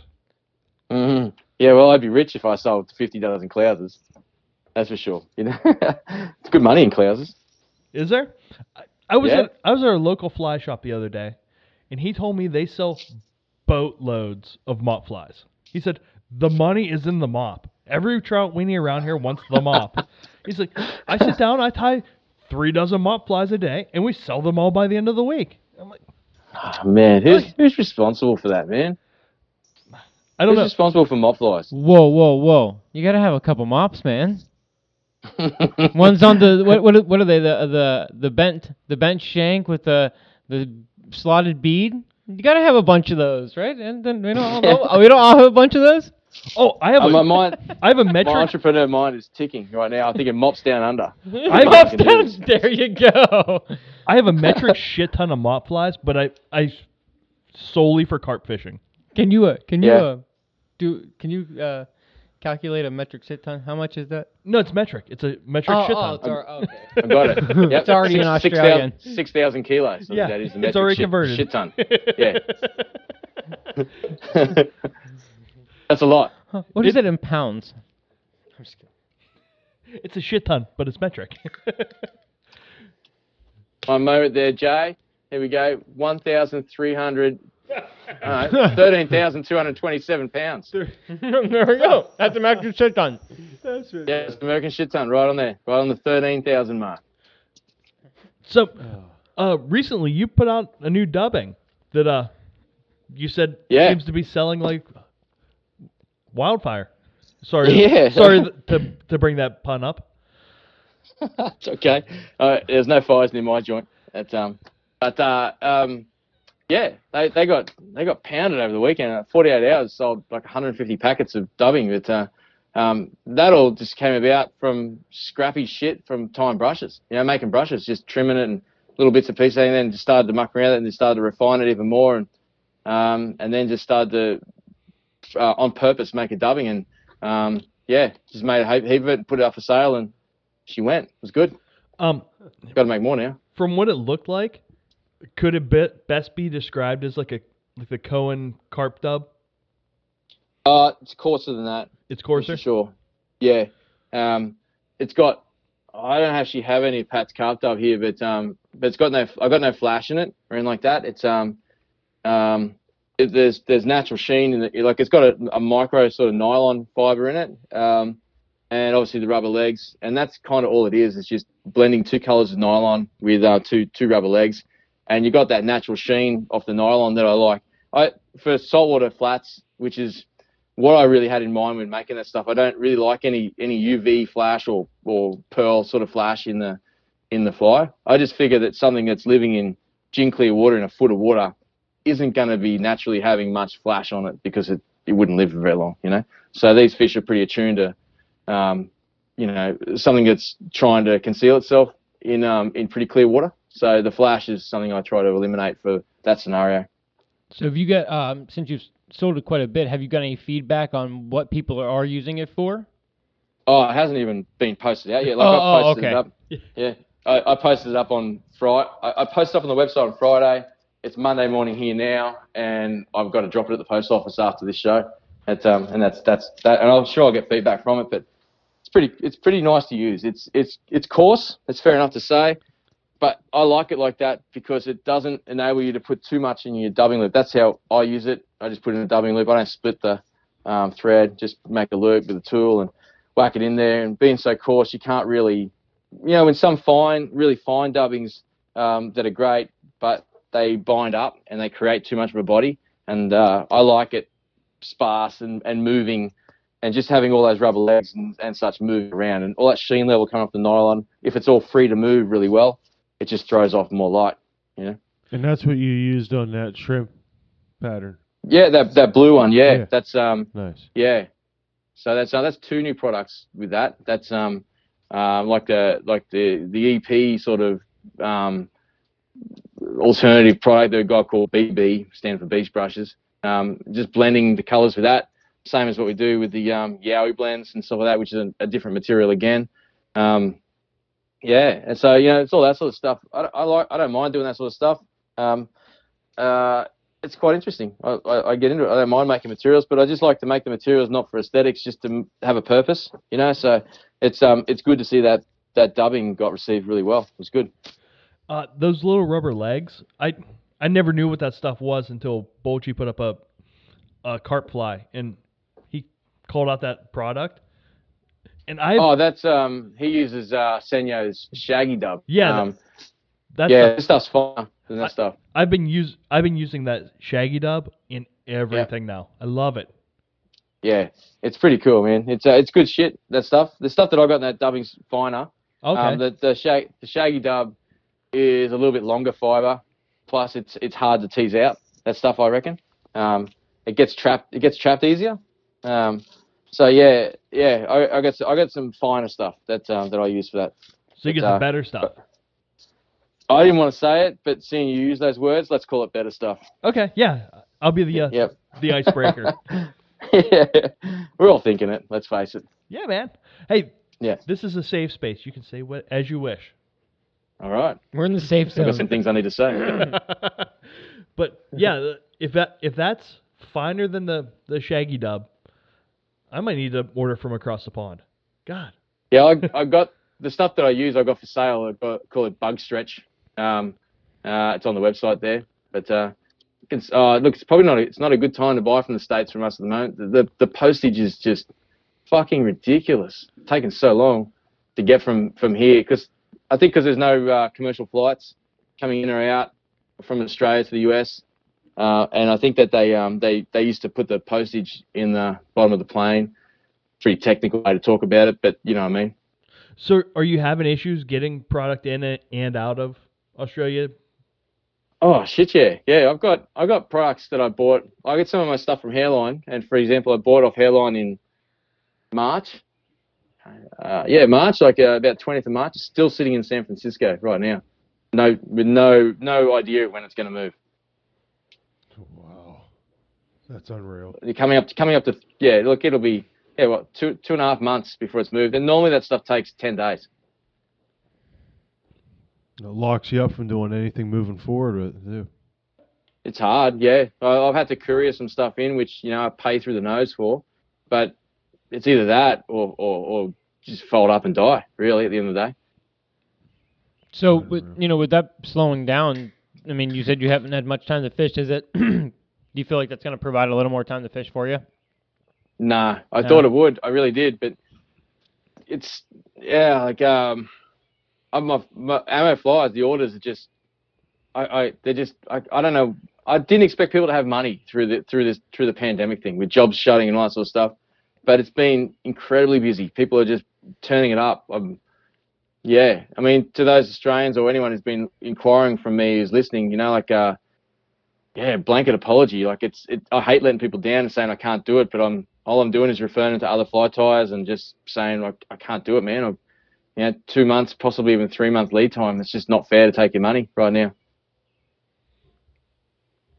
So uh when you do uh start putting just basic patterns on beast brushes and like kind of Mhm. get away from ammo flies? Or you gonna be putting a bird on as one of your basic? Nah, I won't do that. I mean, that's that's Pat's pattern, man. It's um, you know, that's um, oh, look, Changes look, will I mean- be there, right? yeah, changes. I'll put changes up for sure. What, what's Um, the biggest size you do them in? uh for fishing or the yeah? Well, well, that's still fair enough, I suppose. Um, For yeah, fishing? foot long- What foot kind long of game changes. that for fishing? yeah, well, is there's well, it depends. If, are you, are you- if I'm looking at it as I'm a Instagram fly tyer or I'm actually a fly tyer that fishes, there's two different things these days. How about w- with the wrap material, not like a bucktail one, with the actual wrapped and trim? What's the largest you go up to? yeah, yeah, 12 inches. Okay. Yep, that's um that's with the the product we call Yowie. Um, uh, it's just a it's just a coarser material. Just enables it to um to produce more body, um, slightly stiffer than the next you know 240 volt brush. Um, so yeah, just just yeah. So it's all all those brushes just got swimming in mind. But uh, and, and what's the 240 volt brush for? uh, for game changers that range between five to seven inches, Okay, gotcha, gotcha. and then you know Yowie will go from eight to 12. You could go to 14 if you want, but you know, let's face it. Do you really need a 14 inch game changer? Ooh, that'd be really Yeah. fun to cast. You say what? Forty-eight Sorry? inch? 14. Oh, 14. 14. Yeah. Oh no, they suck. Chad tried it a few times. No, they they suck. Not fun to cast. Yeah, no. Oh, they shed water. Fucking shed water my ass. They're still heavy. yeah, they certainly do. Last time we spoke, Jace, you were you were coming along with your casting. That these guys were um were India. Are you- are you- Oh, it's on point. it Uh, behind uh, casting's on point nowadays. I You- don't. You, uh, weren't here earlier. eyes I, closed. I stuck one in my back today. Oh no shit. Uh, the wind will help you do that. Oh yeah. you guys fish barbless for that reason? No, Hell fuck no. Absolutely. Cut that shit not. out your arm so you don't fuck up the barb. Yeah, it's like Chad's you like, guys like Chad's pulling on. starting I to was like, Australian. That's not a knife. That's not it's like, yeah, if you cut have that, to cut that push hook it out so you don't ruin the barb, mate. There you go. yeah, I like that. That's what I'm gonna say next time. That's perfect. Chris, I've been hanging double hooks off game or uh, my deer hair game changer Buford abortions lately, yeah. just because I want more barbs. yeah. Yeah, Well, more more to dig out. You know. that's right.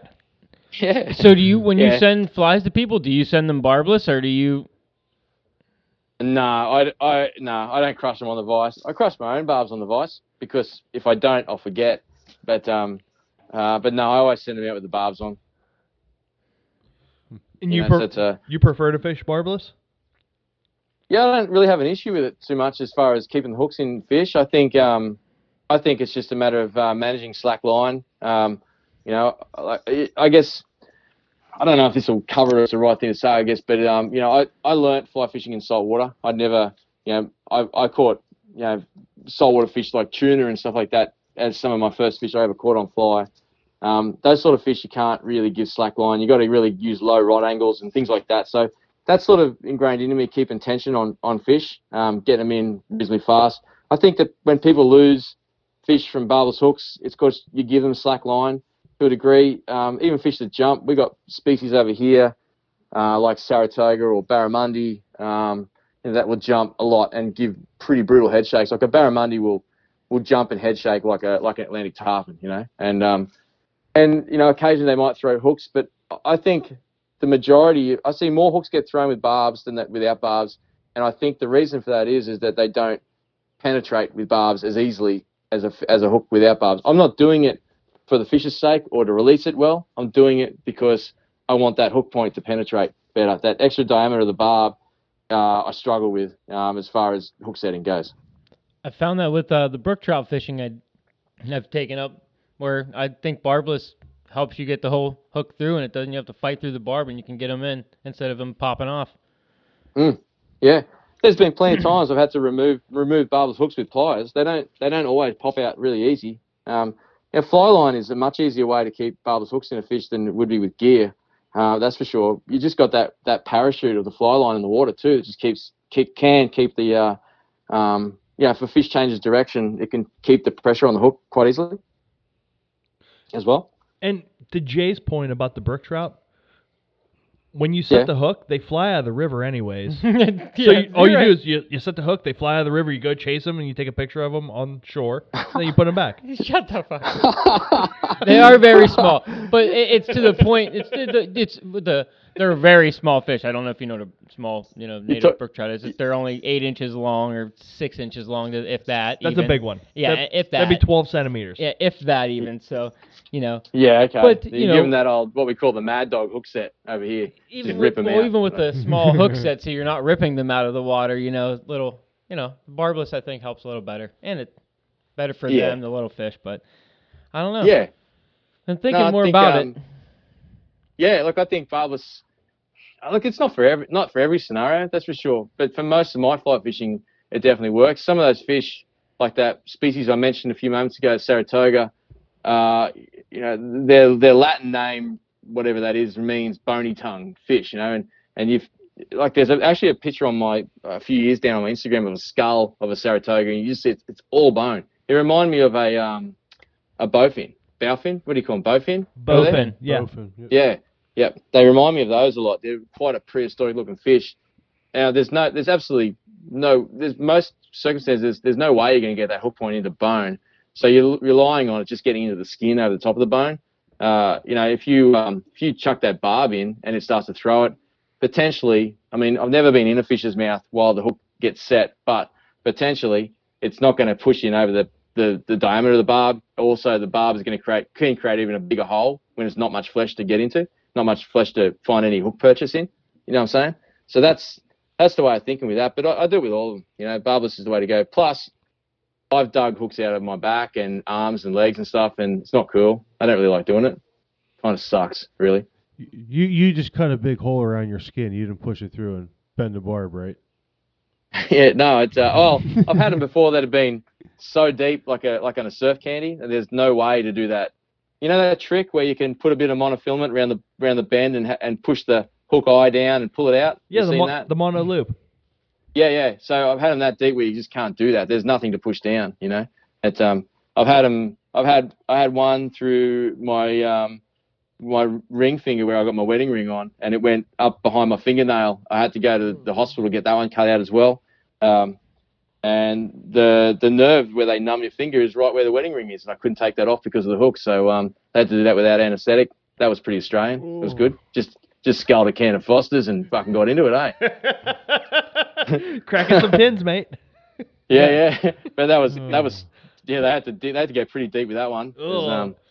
'Cause, Ugh. Yeah, had to yeah. So you know, that all aside, I, I just I still think that barbless is better for fishing, um, and and it's not for the fishers, you know, welfare at all. It's just for the the the hook set.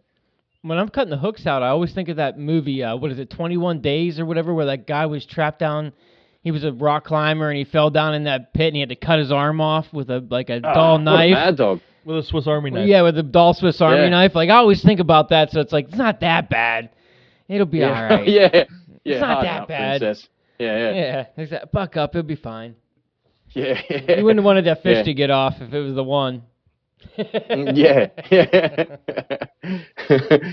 yeah. Nah, man, I yeah, yeah, no, hundred percent. Well, I, I, yeah, you're right. When you put it in perspective, like old mate who was trapped between those rocks, digging a hook out of your finger is not that big a deal, really. At the end of the day.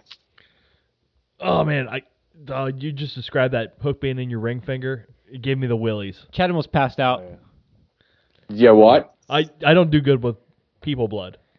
That gave me the Yeah. wi- it gave me the willies. Just think of it as hydraulic fluid for humans. You'll be right. Yeah, I'll be fine, man. Yeah, yeah. And that monofilament thing, that doesn't that doesn't work. Chad and I tried that when there was a hook in the back of my head. yeah, we were also eight, like 16 and didn't know actually how to do it. And that was a treble. Yeah, we're he, pulling trebles. he was trying to rip it out of the back of my head with Oh, monofilament. I'm like, dude, brutal." stop, stop. All right, we're going Trying. to the hospital. We're going to the hospital. I was on the side of. Hey, you were talking about steelhead earlier. We were on the side of a a Great Lakes steelhead creek. Oh yeah. And I I had his like scalp away from his skull, probably an inch and a half, pulling this treble hook. It was it wasn't given, bro. That's when we had to yeah, leave. I, I think. Sorry, you right? oh, that's it. That's when we had to leave.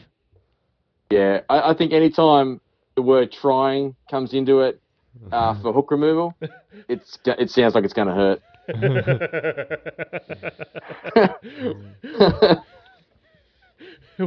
we definitely medicated for that. how, how many times did you did you try? Uh, like three times. There were some old guys walking up and down the banks.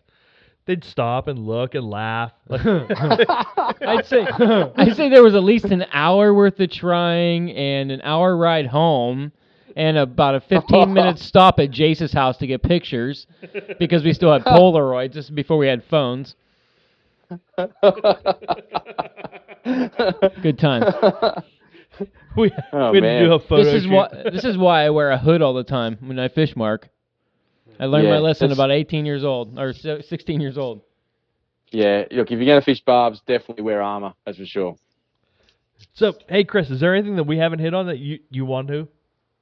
Are we are we wrapping up? No, no. I just want to know. I, I want you to. Oh, You're the podcast host, bro. You're supposed to be leading us.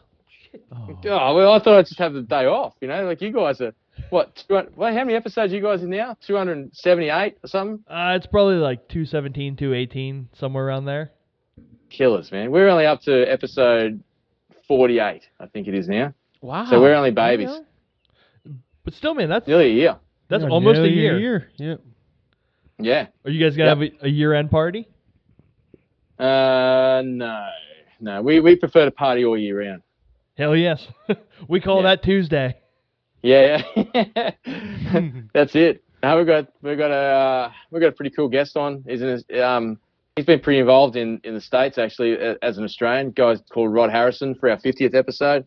Um, uh, you know he was on the T- he was on the he was originally on the Sage um, advisory staff. Then he was on the TFO. Very good friends with with um, Lefty. Um, was good friends with Lefty Kreh, I should say. Very good friends with all those dudes on the TFO, dude, Bob Clouser and that. Um, but yeah, Harrow, as he's affectionately known, has um, put out a lot of fly fishing media. You should go if you can find it. It's great. Um, a lot of black bass on fire in the early days, like uh, in the 80s and stuff like that. Like when it was just a brutal place to go. You know, really at the end of the day, in New Guinea, very um, you know, places that they just hadn't seen civilization or um, hadn't seen any Europe- Europeans or anything like that. And he's there catching these. Have you guys seen black bass? See what they look like? Uh, all I've seen is uh, what GeoBass has done with them. Those guys butchered that. I, I don't mind. No, Man. yeah, that's fine.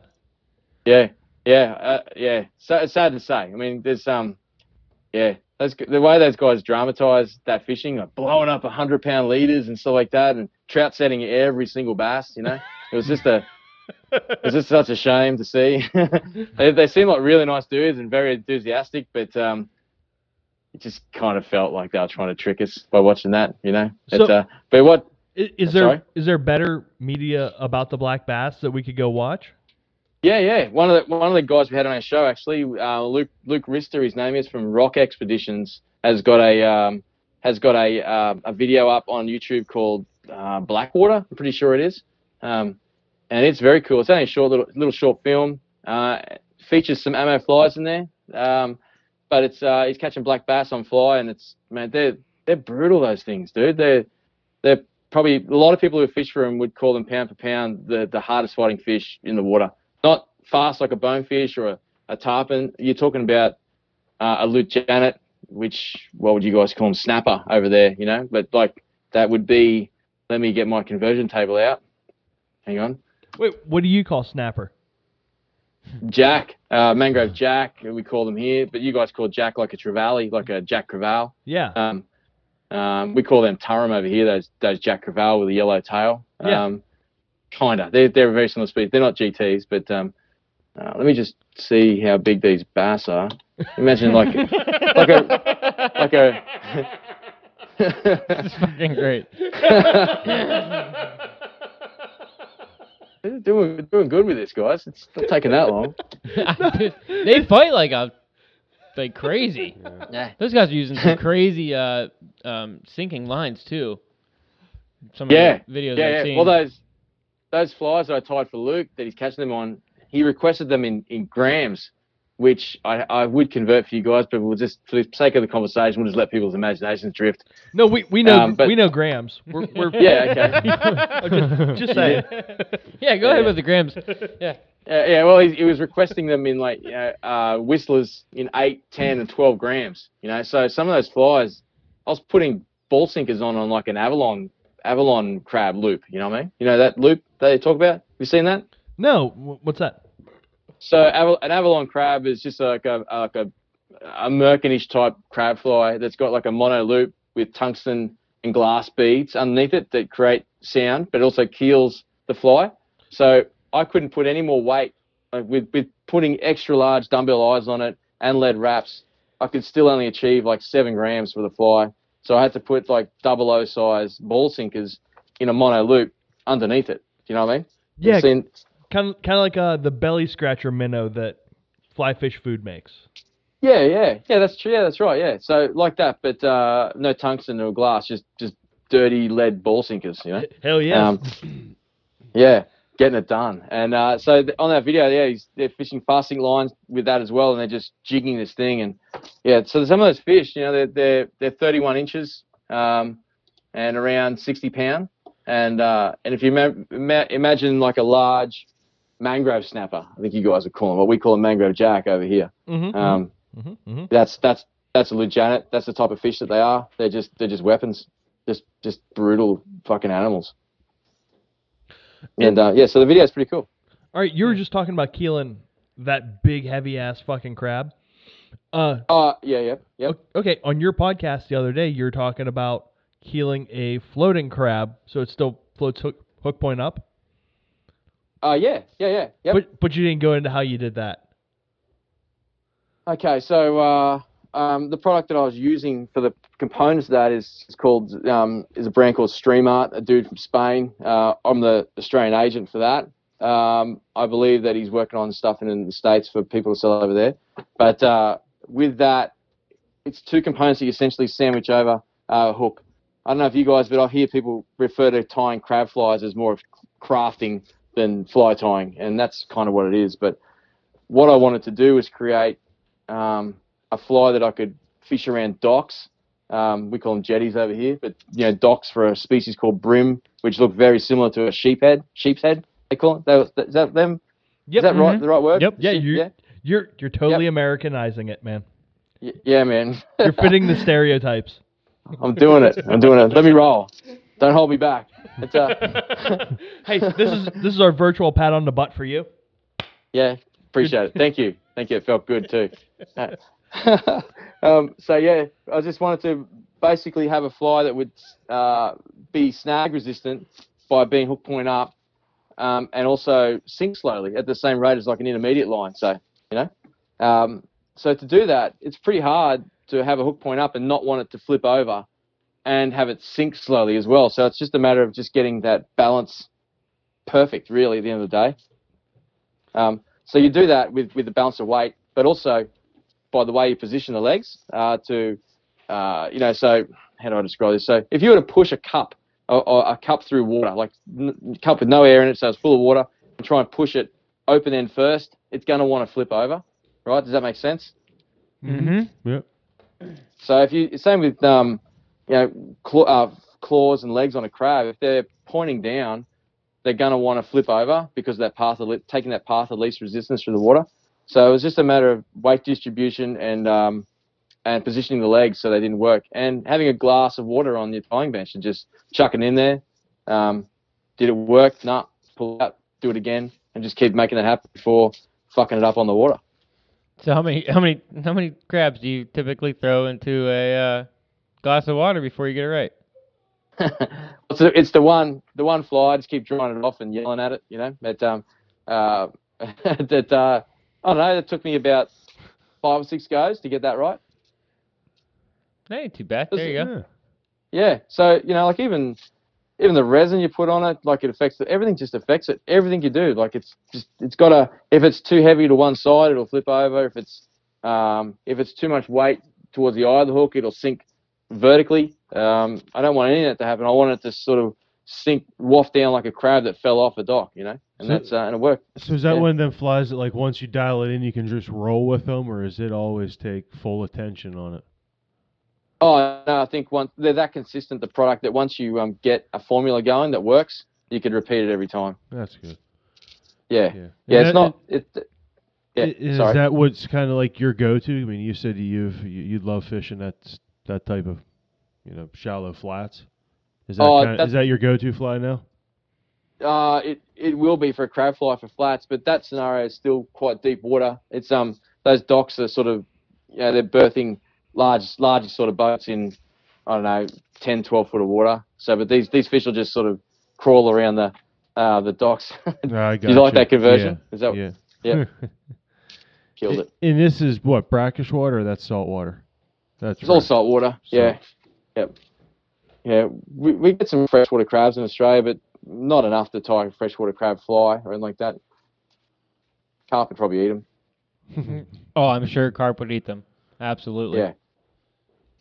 Yeah, so it's uh, So- yeah, no, that's that's what I do. But if I was going to fish for, you know, go fishing for uh, any of the flat species in Australia, you know, permit, golden trevally, you know, even tuna or GTs and stuff like that. Maybe not tuna, but um, but yeah, even GTs. Um, you know, I'd fish those crab flies for sure. Crab flies for GTs are becoming very popular. I'm tying a few. I've got a few on order at the moment. So people going to uh, areas like Socotra, um, the Seychelles, and even uh, Canton Atoll over in the Pacific. Those guys are fishing crab flies for um, for GTs. Pretty exciting stuff. Do you think you think the crab flies more so than the uh, than the semper fly that you just posted? Oh, I, I think that yeah, like a, I think a crab fly would be more of a um, a more of a fly you'd throw after you've got a few fish under your belt. You know, it's not the sort of fly that you you know if you're gonna gonna go hunt for food, you wouldn't use a crab fly for GTs. You know, it'd be um, it'd be the sort of thing that you you do just to say you've done it, but it's becoming more popular and it's it's it's working, it's converting for people, from what I can hear, what I've told, been told. But even those uh, you know fish like Napoleon wrasse, have you guys seen those things? Those things that hang on the reef edges of lagoons. No, is that that big funky thing that has like almost like a lump on its head? Yeah, there's uh, well, there's a humphead humphead parrot and there's a Napoleon wrasse, and they do look kind of similar. They both got a lump on the head, but they're um, they're they're both they're both just brutal fucking animals to, to land on around that sort of you know area around the reefs and stuff like that. So those guys are chucking pop crab flies and stuff like that for them. I I always thought the parrotfish ate the coral.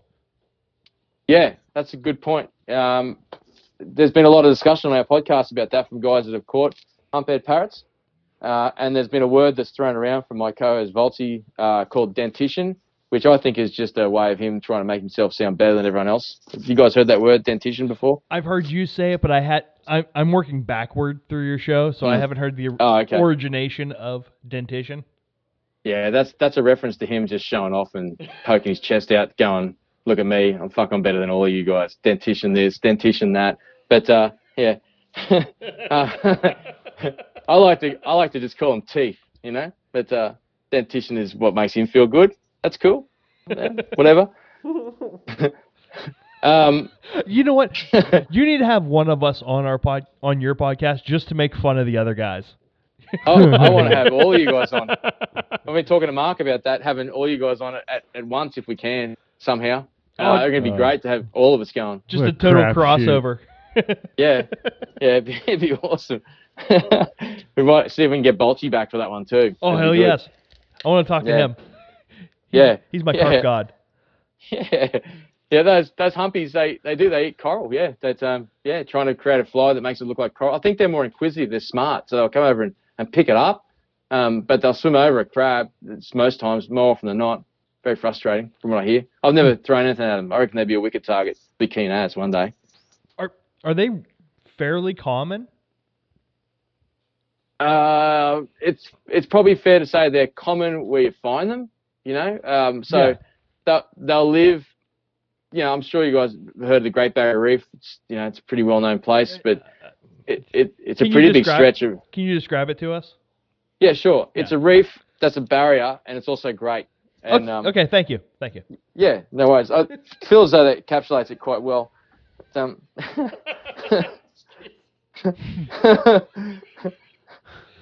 yeah, Sorry, Chris, but, uh, you, broke me. It's a, it's okay, man. I got you. It's all good. Um, you know, it's uh, they live on that. They live on the edge of the reefs, and uh, you know, they just they just eat they eat coral, new coral that comes up. I guess they crack open the I don't know if you know coral. I'm sure you know. Coral's just a, a calcium body, but inside it's like a living soft tissue, Yeah. and that's what they crack open and eat. Yeah. so, can you tie like a fly that looks like a like a sponge and then just coat it in epoxy?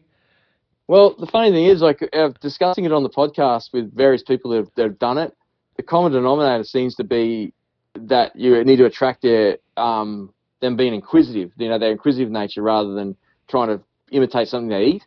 Um, something that's jet black with, with hot orange, like a like an, a sea anemone or something like that, just a black fucking blob, like a mussel fly or something like that. They're, they're likely to come and pick something like that over. One of the guests we had on was observing them in the in the Singapore aquarium. Uh, if any of you guys have been to Singapore, I haven't, but apparently that aquarium is just fucking balls out. Yeah, yeah, I've been there twice. You seen it? Yeah. Yep. Yeah. Um. So it's yeah. There, there's humpies that live in there, and he said that he just wa- just sat there watching them and watching what they do, and they just come over and just pick stuff up, feel it around their mouth, and chuck it back out most of the day. So they're kind of like So, a, um, kind of like a house feline, like like a house cat. Y- yeah. Yeah. Yeah. Oh. Exactly. Yeah. Throw me It's, uh, you know, all, all those sort of species like that, are smart, like um, tusk fish and stuff like that, have been known to use tools and, and things like that. They're just they're just smart, flats dwelling fish. Um, yeah, they're just a challenge for good good fly fishing target, that's for sure. Nearly up there with carp. Yeah, they're they're almost as pretty as carp too. Oh god. Correct. Yeah, I totally agree. So, do you guys have mirror carp over there? Yes, yes, we do. We uh, yeah, we, we don't we don't have grass carp, um, or hang on, grass carp, I should say. Um, that that better. It- Is it, yeah, what What's the metric avert equivalent for a grass or a grass carp? Okay, you broke me there. I don't know. I got nothing.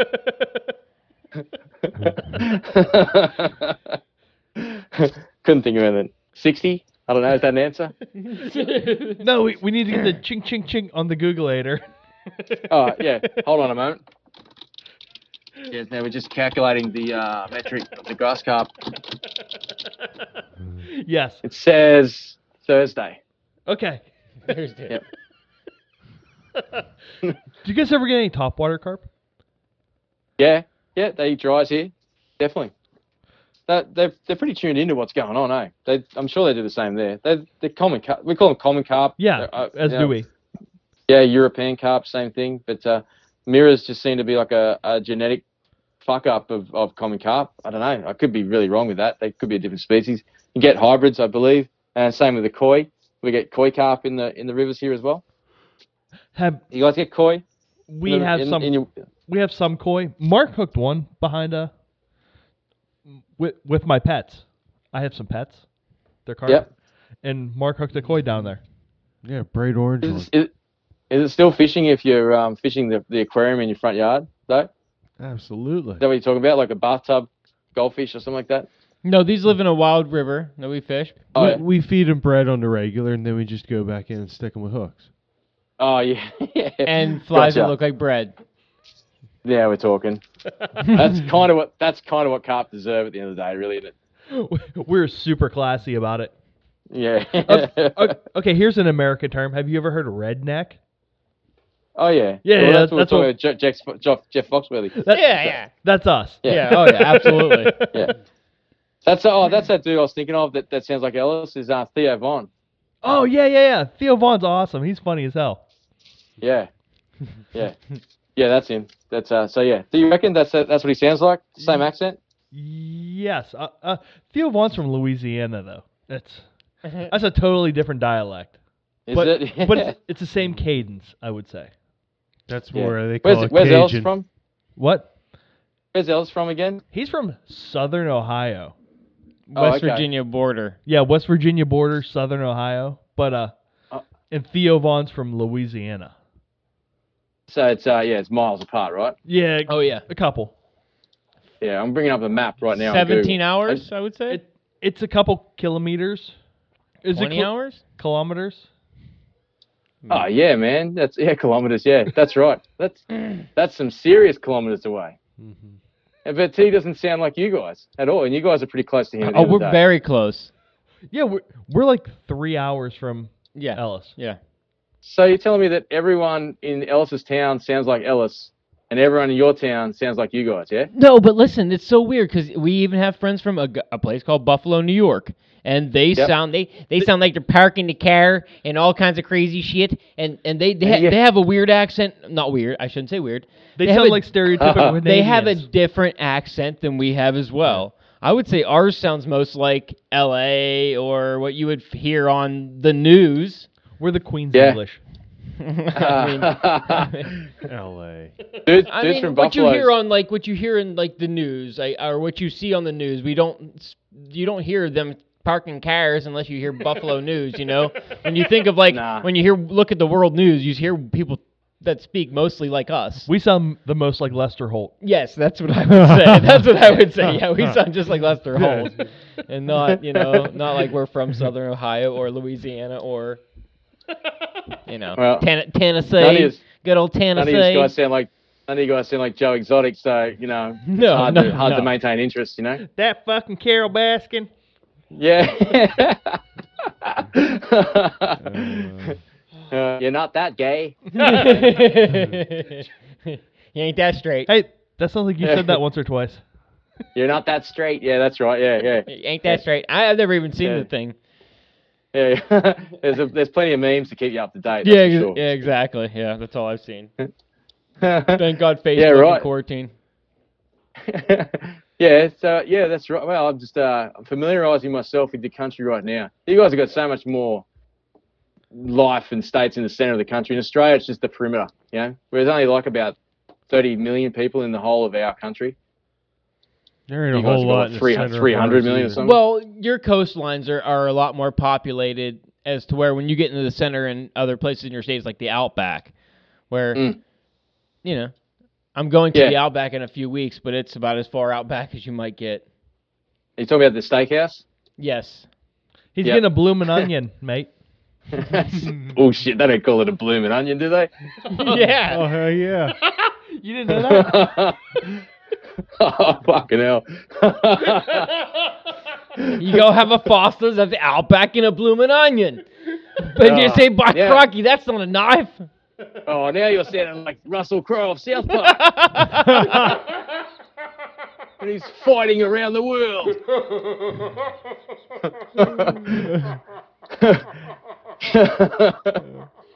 oh, shit. Oh, this is great. This is the best podcast we've ever had. It's South Park's got a lot to answer to. They, they kind of ruined Steve Irwin too, you know. No one says "crikey" like that, you know. He does. well, Steve Irwin kind of did. Well, Yeah, oh, he did ruin Crikey. Let's face it.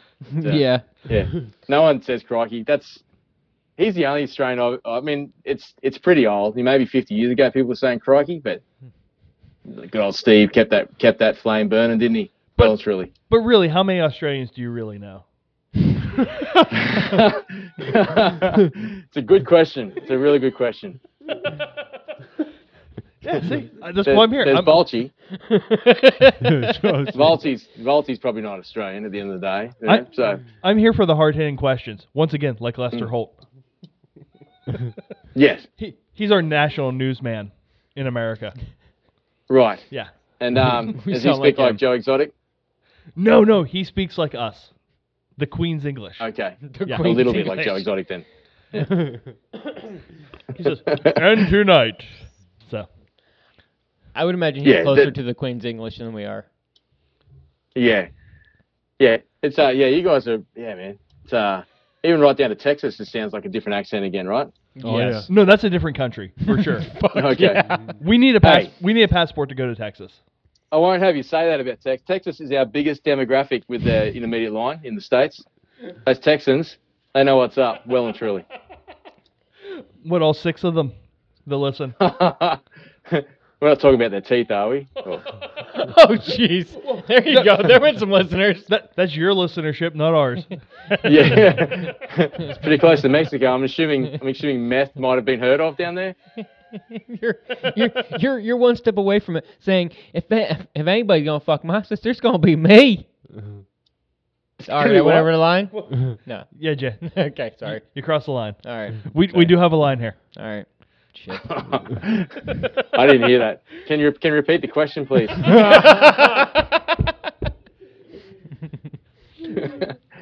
Jay stated a fact of having fornication with his own sister. Oh my god. Have you ever? And if, and if anyone was going to do it, it was going to be him.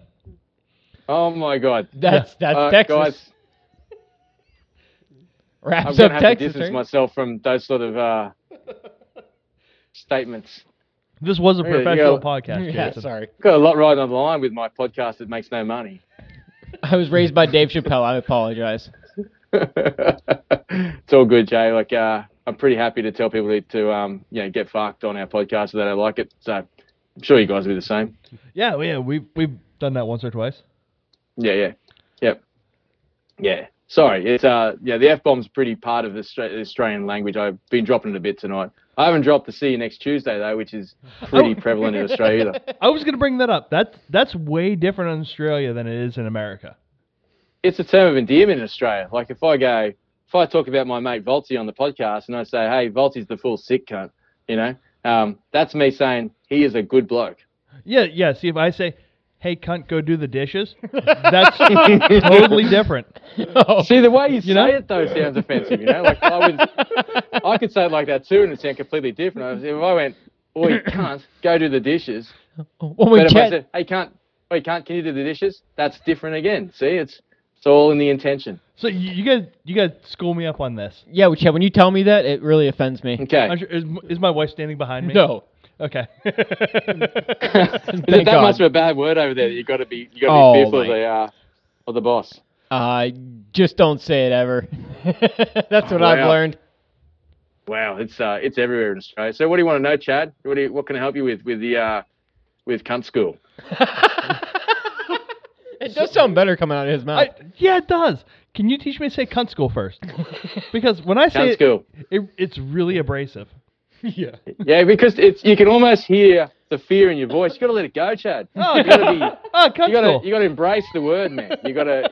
You can't you can't be fear. It's like it's like when you go to wrestle a crocodile, right? If that crocodile knows that you're afraid of it, it's going to turn on you. But the word cunt is like a crocodile. You can't be scared of it. you got to you got to you got to grab it with both hands and beat it against your head, you know, and uh, and that's how you dominate it, mate. Wait, So hey, go, try it. Oh wait, wait. Try it. One, one second, Chris. As a professional Mm-hmm. podcaster, is there any way we can get a, a bigger, larger E for this show? Like- we talk about For the explicit? Oh right. yeah, yeah. I mean, like, just so Wait. everyone knows right off that this is E and then C because there's a lot of C words. Yep. Yeah. F words as well. Mm, who cares about the F words? the F words are on TV now. Yeah, the F words are everywhere, but the C words they don't true. flow like No, wa- no. they don't flow like water in America. Oh yeah. we don't have. Yeah, we don't have them on our TV either. But I was watching our news the other day, and we've got Australian correspondents picking up those uh the riots that you guys have got sadly going on over there without talking out the subject. But she's she's walking past all the cop cars and they've got fuck written over them, and this is mainstream television. And then she's walking past. She's going, "There's some, ex, ex, you know, expletives written on some of these cars, and it's just big. This fuck the cops written there." I was like, "Man, Jesus. it's crazy." You know, but uh, yeah, no, look, we don't. I, we, I don't think we even have the setting on our podcast to not make it safe for kids. They probably should. But then again, there's nothing like being chucked in the deep end of life, is there, for kids? At the end of the day. Hey, Oh no! Oh, you hell guys, no. You guys chucked that reporter uh, with the drop bears when their shoes down there. Mm, yeah, the drop bears can be can be a problem, that's for sure. But uh, my my cousin who's staying with me, Trevor, he uh, also will clean them up on the um, on the runway as well. No problem at all. He'll pick them up in the VW Golf. So yeah. what I was about? w- so when Yeah. you guys get the out of uh, out of the country reporters to come down in. That, that's, Sorry, say that again. I said when you guys get the out of country reporters to come down. That, Yep. that that's the best thing is to introduce them to drop bears. Yeah, I think so. I did. I sent you guys that video of that yeah, that um, reporter that Yep. got got punked. Yeah, that's what I was she talking was- about. she was shitting herself. That was so funny. But, uh, now look at the drop bear thing. I'm really surprised it worked last time uh, because it's a Yeah, it it's a it's me a it's a pretty common common prank that Australians play on, on tourists. That one, but the um, but Trevor shooting the, the the roos off the airport. That's not a prank. That's for real. so do drop bears hit the roll bar, like the push bar, or do they go under like the wallabies? Under. I mean, how big? How big is, are they? they, well, the uh, the drop bears, how big are they? Did you say? Yeah, how big? You know, you know, well, you know, you know what a VW Golf is, right? You guys have got them over there. Yeah, we we had those. Well, about that size. Okay. And when he hits Yeah. them, does he say, "You bloody cunts"? no, you, you, you well, get out of the fucking way, you stupid cunt. That's what you say. Oh, that's- Even better. You do so much better than I me, like Chris. but the, the the drop bears usually scurry out of the way and, and then run back onto the strip to eat the meat. They go back for the roos. They're like vultures. Yeah. Yeah, they like meat, dude. Like it's everything else is a herbivore. Like a, you know, they don't survive very long in Australia. Herbivores, like veg, like vegetarians. Yeah, they're like vegans in uh in Yeah. Oklahoma with Joe Exotic. They don't survive yeah, very well. there you go. Yeah. That's Ain't them. that straight? Yeah. well, not being able to financially recover from this is something we won't say as a podcaster anyway, that's for sure. We Yeah. won't be able to use that one. So, uh, are you gonna chop this show up and use clips of it on your show? Because I would if I was you. I think we can, that's for sure. I'm definitely gonna definitely gonna advertise it on the show. I want people to listen to it. it. I think people would be interested in, in how to educate foreigners about the correct way to use the word cunt. And I think um I think it, as an educational point of view, I think it's going to be helpful for everyone. What do you guys think? So No. is it proper for a foreigner to come over there and use the word? Yeah, uh, well, it depends. If you know, if you use it in the context that's offensive, you know, you'll you'll get people's backs up. It's it could be it's a funny word over here. It gets it can be offensive, um, or it can be just a complete terms of endearment. I, I call all like most of my friends, I'll I'll call cunt. You know, it's uh, and no one gets offended by it. But So you have if like someone, you have like Jimmy Cunt and Johnny Cunt and nah, nah, nah, sick cunt, mad cunt, uh, stupid cunt, awesome. dumb cunt. Those are the ones I have too. Yeah, heaps of those friends. Brainless cunt. There's one of them. Yeah, too. yeah, oh yeah. No, there's always one of those. is there? I had one of those on the boat today. Is there a stinky one too? Smelly cunt. I don't know, mate. That's uh, that's probably. What, what were we talking about that line before? I think we're starting to sort of uh, yeah. No, that, there's no line when that comes to that word in Australia. You got a free pass talking to an Australian. So is I there see. Uh, is there an offensive word that takes that one's place in Australia? asshole probably. I reckon. Really? Yeah. You call someone. You call someone an asshole over here. It's um. I call that's my- fighting words. I called my boss an asshole on Wednesday. Yeah. Oh, people still call people that. People like You probably had you know, but um, but you're more likely to um, to declare your uh, frame of mind to someone by calling them an asshole if you're pissed with them. That's for sure. So that's what you're gonna call somebody if you're gonna get punched. No, I mean yes, yes, you would. yeah, if you were gonna if you're gonna line someone up or you're gonna you know, well, if you're gonna state your intentions before hitting someone, well, you probably already lost anyway. But if you were gonna do that, um, know, surely you guys have watched Russell Russell Russell Crowe on South Park fighting around the world. That's what he does. Yeah, that's that's where I get all of my literature um, and world traveling knowledge is from South Park. yeah, yeah, exactly. I learned everything about international politics from uh, Team America, World Police. She's darn right. America, fuck yeah. Yeah, yeah, exactly. And Matt Damon, he was one of the best actors in what's the in Fag, wasn't it? Film Actors Guild. Yes, a- absolutely. Hmm. Matt Damon. Yeah, great movie. Great Have you seen the outtakes of that? You can Google, you can YouTube the outtakes, It's a great puppet movie. the, the sex scenes. No, I haven't seen the sex scenes. Oh, yeah, that movie Oh was man, up. pretty brutal. I'd recommend, highly recommend it. Probably not not in front of the kids or the missus. Kind of like this show. Yeah, yeah, exactly. yeah, no, I mean it's um pretty good. So if you have a, a buddy that only fishes clousers, would you call Mm-hmm. him clouser or uh, clouser cunt?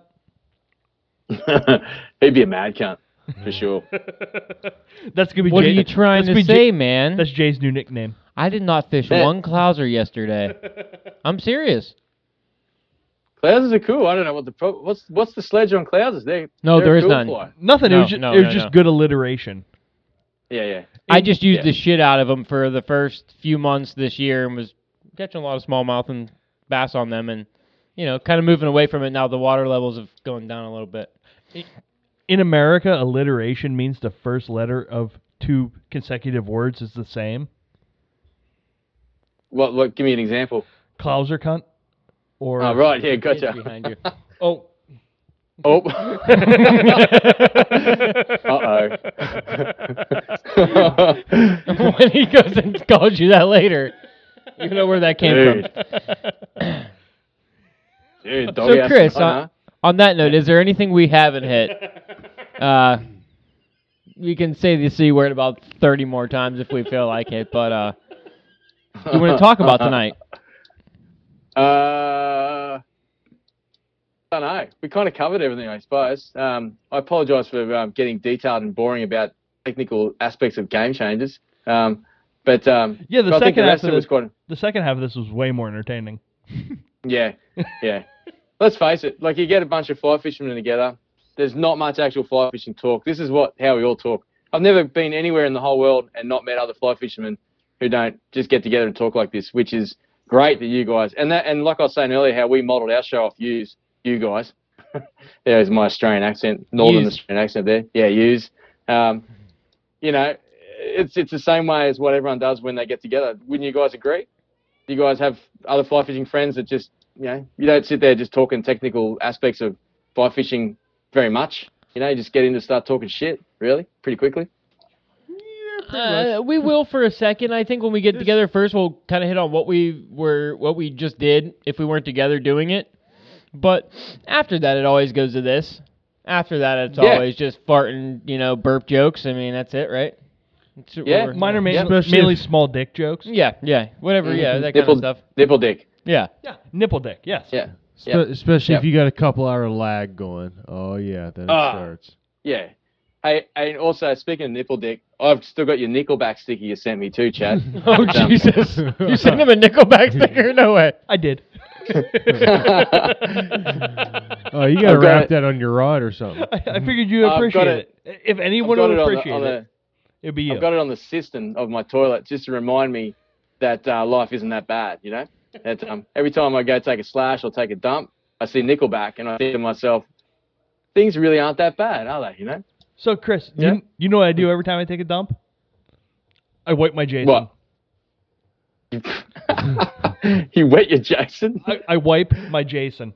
He wipes his You wipe your. Jason? see, see, that's a, another word for an asshole. Yeah. You guys gonna? you Oh guys yeah, I'm about gonna to go punch him in his on fucking face real quick as Yeah, soon as we yeah. go off the air. Fucking get him, Jace. Fucking fuck him up. You fat son of a bitch. yeah. Nah. By Was there anything crikey. you guys?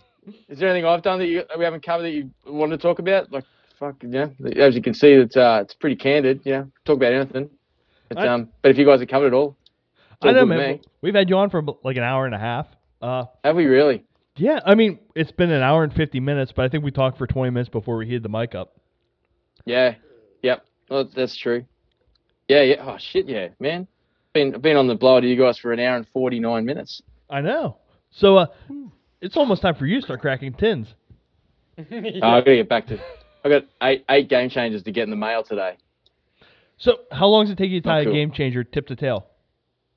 Getting quicker with it. I'm a, I'm about fifty minutes now. Really? Yeah. Yep. Yep. So it's uh, I can't just can't get them any faster. No, man. If if they go faster, they're gonna be less quality, right? Yeah. I, yeah. I, I, well, I guess so. I, I would be doing less or or um not taking the t- not taking the time with it, you know, to, to do what I want to do. So yeah, I guess so. Technically. hundred percent. Yeah, man. So, hey, Yeah. well, uh, I think we're gonna get off of here, but I think Yep. we we should make you a quarterly guest, Chris, because this was a hoot riot. Yeah. Cool, man. I'm I'm down with that. That's a that's an American guys- term. A hoot ride. A hoot riot. Is that is that hoot another name for a mustache? Any chance? Um, I've never heard of that, but Okay. why is it in Australia? Oh, I was just thinking mustache ride. I thought you guys were. Oh, Hoot Riot, like a like the riots. Oh, right, Yeah, Hoot Riot. right. Hoot like a hootenanny. Yes. Like a hoot's like yeah, Yeah, like a good Jay- time. Jay, thinks mustache rides are a hoot. Oh, absolutely. Yeah. yeah. No. I love sweet, my I'll be wife's keen on mustache. it gets pretty cold over there, though. I hear, so it's uh So it's quite probably fun. probably a, probably a clever move at the end of the day. Um, but yeah, no, I'd be keen to get you guys on too. 100. percent We've talked about it for a while now, and uh, I'd really like to make that happen sooner rather than later, for sure. Yeah, man. Just hit us up. We're Absolutely. we're always willing to help. Maybe uh, we might. We'll see how we go. Maybe on episode 52, which will be spot on a year, like the annual annual thing or something like that. Maybe who knows? But I'll speak to my counterparts and see what those cunts reckon, and um, go from there. Yeah, if you do that, uh, we'll we'll buy a case of Foster's and drink it. Yeah, it's just a matter of working out the time, isn't it? Really, at the end of the day. Yeah, we, we could. Uh, We'll, we'll be sure to watch a South Park episode a few times before, just so we talk just like it. yeah, that'd be sweet. If uh, maybe, maybe if we dedicate a bit of the show to us speaking with a US accent, and you guys try on the Australian accent for a while. crikey, I think we can do that. Yeah, you talking? Yeah. yeah. You sound like a Australian redneck. He does. He goes straight Crocodile Dundee on it. you got to practice you. that's not a knife. That's So- not That's for sure. So is Paul That's Ho- is. Paul Hogan really an Australian? Do you guys accept Paul Hogan? Uh, he used to have a Is this show called the? Paul. Ho- yeah, Okay, Are we? keep going. Yeah, we're still on. Uh, yeah, sorry. yeah. He used, he used to have a show called the Paul Hogan Show. If you can Google that, I recommend anyone to watch that. That's that's Paul Hogan Australia knows. Paul Hogan in Crocodile Dundee is. It was cool, I suppose. You know, that was in the '80s, and I was I was only a kid then. And, uh, it was cool to see Australia get seen around the place, and people find things like that's not a knife funny and all that sort of carry on. But Paul Hogan in the Paul Hogan Show, that that's that's that's pretty legit. That dude was pretty cool. I'm sure that would be on YouTube. I guarantee it. It's pretty old, early '80s sort of sitcom. That's a that's must must see TV for us. Yeah. So Blackwater from uh, from um, oh fuck, what's his name? Luke Ristar, Rock Expeditions, the Yeah. Black Bass thing, um, and Paul Hogan Show. There's your homework. All right, we will definitely do our homework before uh before episode fifty two. Yeah. Yep, for sure. Oh, and mate, if you guys get that, the, the last show we just did with um, a DVD called Heads or Tails, best, the best Australian fly fishing video you'll, you'll ever see. I don't know how much how you'd find that. One of our one of our listeners reckons he got it from a store in the states, still available over there. Pretty cool. Do you guys do you guys what like watching saltwater fly fishing? I know you guys are in Oh, yeah. freshwater land, I yeah, watching it. but uh, yeah, f well, and doing it if you get the chance, I'm sure. But uh, um, heads or tails, very very cool video about permit, just all about permit, catching permit on dry flies and stuff like that as well, floating crabs, Wait, wait, what? pretty cool. Yeah, man, they catching permit on um, on floating crabs. Oh, I gotta see this. Yeah, Yeah, I s- um, yeah, I saw your one. Sorry? I saw your episode called Heads or Tails. I haven't got to listen to it yet, but yeah. yeah. Such a cool video, really well done. You know, it's, it's ten years old, just just turned ten years old, and it could get released tomorrow and still compete with the best fly fishing video you've seen. You know, that's for sure. All right, yeah, that's definitely a must see TV for us as well. Cool. So, hey, Chris, hit your plugs real quick for us. What? Hit your plugs. You know. Oh, Beast Brushes, beastbrushes.com. Uh, definitely, definitely not a problem getting it to the to you lovely people over there. Um, Ammo Flies is a dying creature right now, but you'll be able to buy flies off Beast Brushes website. Um, and by all means, to all you excellent listeners out there, go check out the Intermediate Line podcast, and you'll hear more C bombs and F bombs and international content and stuff like that. And um, but if you use the SVS, it's a very very similar format because the dudes are legends. You guys, thank you very much. One, two, one, two.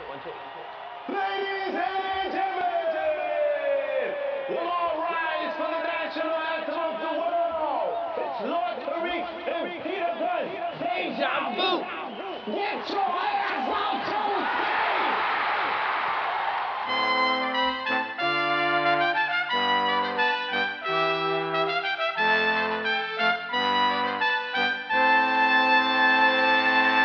to the heart, but got love for all. Line die in the fire where I learned the ball. Uptown is the place where I lay my dome. On the streets of the Bronx where my family roam. Oh damn it, we home. Peter got a Player haters can feel the flame from my heater. I never really liked to play a fool like that, but I love to succeed. See foes fall flat, flat like deja vu. And I got another clip that a deja crew. I said, I just wanted to come back to a song I knew Mark had no idea I've ever heard of.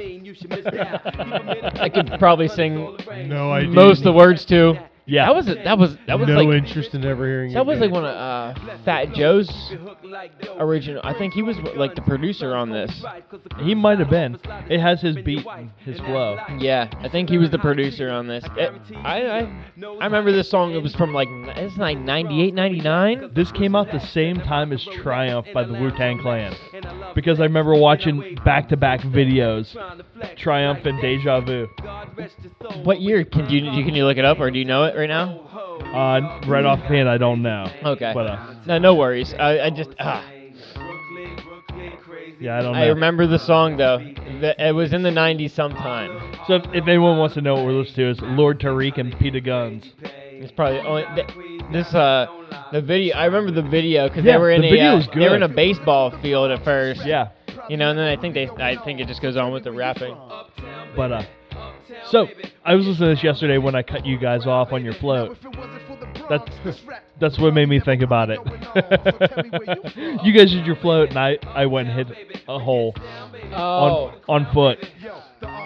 So We still ended up we still ended up pulling a hog out that spot. So yeah, the one you guys caught was way bigger than the one I caught. I was I was surprised. I uh, your boy your boy was kind of mad that uh he, I showed him that picture and said Chad's got a hybrid. He's like, where at? And, Where at down there? And I'm like, yeah. He's like, way to go hit our spot before we're gonna. He knew we were floating there. It's Your- a your- fucking public spot. Your boy with the uh, your boy with the, uh, the the cool hat that isn't here tonight. Yeah, I know. I miss that old dude. Uh, what Looks what like hat you say it was? Ninety-year-old walking the flats. It looks like a Lefty Kreh hat. Well, you know what he said, and he gets, you know, he gets beat up by the sun really bad. Like he's a white, white guy. Like, Like, uh, that's di- disputed. True, but you know he gets fried by the sun, and uh, you know he doesn't like wearing a buff up high like you have to if you want to really cover the sun because it, and the heat because it that sucks.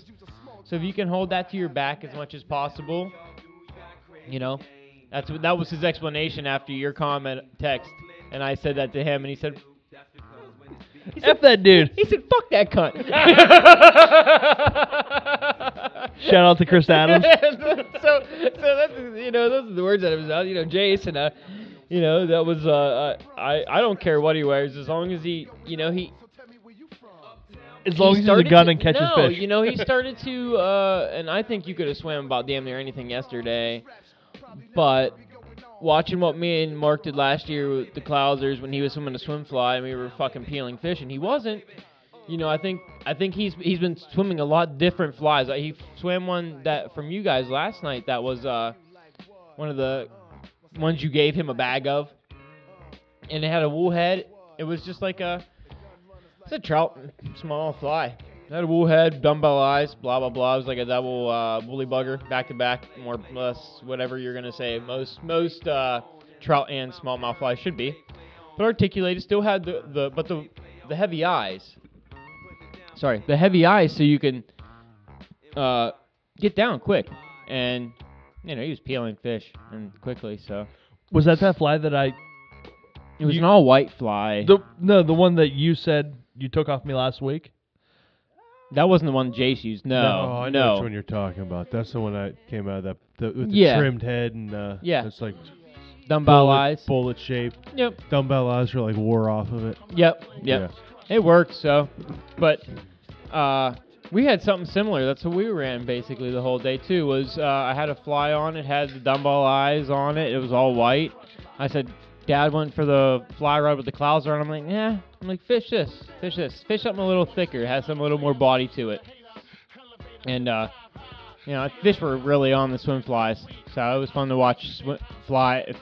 Fun to watch fish come up and just smash flies, you know, because the water level is so low now that you're not you don't have to make them move four feet. You're making them move two feet or a foot and a half, and they'll hit damn near anything you put down there, as long as it looks like. And I would imagine they'll start hitting a lot more of the crayfish flies now too. But I want to see him. If I can see him, I want to see him do it. So how did you try the technique that I I brought up to you? I What- did not. When I called you back the second time just to tell you about trying something. I didn't, but uh, Jace rode all through that, so that was nice. So I got to fish all through that, and it turned out some fish. I mean, we hit. Um, Mark and I talked about one of the spots along the like the railroad trestle that usually doesn't turn out fish. It turned out quite a few fish last last night, and I mean they none of them were huge. One was decent, maybe 14 or 15, but uh, a lot of them. I, I, we hit one spot where there were a few altogether, and you know we hit them spot, spot, spots, and we ended up putting probably 25, maybe 30 smallmouth in Vegas. They're probably right now just you're pre-spawn feeding with them. Pre-spawn, you think still? Mhm. Oh yeah. I would say in the colder places, that's been 60s, mid 60s. I don't know what bond temps for smallmouth are. I, I've never looked it up, honestly. Mid.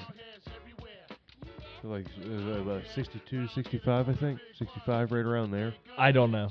What's been between almost 70 and 60 no, the, a the weeks, wall was weeks, weeks now. freaking cold.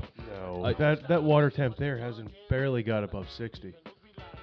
I've been looking at it It's been yeah. at the dam. Mm-hmm. No, but the wall from That's what I've been looking at at No, they- the, the USGS from the wall. okay.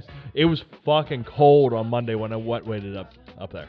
Cold, like d- shocked me. Like cold.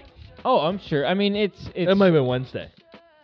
it's not as cold as the water I was in today, or probably the water I was in last weekend. No, but it's a totally different. But I'm thing. saying like I walked into some water last weekend wet wading uh, up in the mountains while I went to camp all weekend. Uh, the reason I wasn't on the podcast, and uh, but man, oh, you want to talk about shocking? You walk in the water. My dog went up to his nuts in the water for the first time in his life, and he turned around and beeline back back to the shore. I, I and then the in the Springford Creek. Oh my gosh, it had to be it had to be oh 40s, maybe 50. I'd say 50 maybe. Oh man, was it cold? Breathtaking cold. I hate putting my testicles in that cold. Oh, that cold is bad. You know, and I was trying to get him to learn to swim, and oh, but So Jay, you had some sort of experience today. Would you like to tell us about your trip? can I start? Uh, I want to start a couple weeks ago. I went on a trip with my wife and uh, PJ, and I ran into a couple guys on the side of the creek. I did not get to uh, talk about, or you know, we talked a little while. Um, I'm going on the river, and the guy, guy, guy's like, he asked me if I, I thought they were gonna ask me if I was Justin, you know, and I like, they were like, you're the SVS guy, one of the SVS guys, and was they, they, they thought PJ was you. Eat, you're Chad, right? And- or you're you're, and he's like, I was like, I'm Jay. He's like, oh, that makes you Chad, right? And I'm like, no, it's PJ. This is my wife. And uh, she's like, he's like, you got to be a saint, lady. he's like, you could tell when the podcast really starts getting really starts getting juicy is when you and Chad got one tied on. You can really start telling uh When the sea bar sea bombs start flying like water. yeah, Chad starts talking about some crazy shit, and you get really loud. And uh, but uh, uh, it was uh, Key and Kevin, and uh, they were good guys, you know. And we talked a little while, talked about some fishing while we were sitting there for two seconds, and uh, you know, as we rolled by in the, in the boat, and hey, good luck to them out there. Hopefully they have a good time, and you know, just you know, tight lines. It was uh, nice to talk to you out there, and thanks for listening. Uh, uh, thank you, thank you. I appreciate it. Where, you said they were what waiting? Or they yeah, they were wade fishing out there. Yeah, they were moving up and down one great, great spot, great area, and uh, I said, hey, awesome to see you out there, man. Awesome. Throw a big streamer. Throw a giant streamer. Don't worry about them little ones. Okay, so you started your your conversation off But that was there. a couple weeks ago. We yeah we my wife had a good day. She she caught a, a her first wild brown, and she also caught a probably was, I'd say maybe like 17 inch rainbow, and she got to posing all nice and pretty with it. Might have been a little smaller even whatever, but uh beautiful, beautiful fish. And I, what I like about like I've had her out a lot lately, and even when we were up uh, fishing in um in, in the mountains in on in Tionesta, and uh, she's starting to learn. She's starting to and and she's starting when she sees water, she's starting to try to dissect the water now. She's like, oh, okay, fish would be sitting here. You know, this is this, and the fish would be sitting here, and I, you know, like so she's starting to get like what you know you're trying to teach somebody, and, and, and she's learning from not scratch scratch. She doesn't understand how to click, you know, use a use a rod, but she doesn't understand the depth involved with even smallmouth, like what we're trying to do. You know, any kind of our fishing, it all it's all depth involved. You're trying to cre- eh, whether where the fish are at, where they're sitting, you're trying to create the depth to catch the fish. So she's starting to understand and the seams and starting to understand where the fish are sitting. So where she wants to stand or where she wants to create, you know, the situation. You have to break it down and and I'm gonna sound like Jace, which sucks, but it is. It's a situation. You were trying to break and make a situation where that fish has to make a wrong move, and that's what it breaks down to. You know, uh, especially with streamer fishing or or or or I don't. We don't float bait, so she's always using a spinner, which is the same thing. You're always trying to make a situation where you're, you know, presenting yourself to that fish right, and she's starting to learn that now, and that that I, I like that in her, you know, and she really did well rowing last time we fished, and I, you know, she's starting to.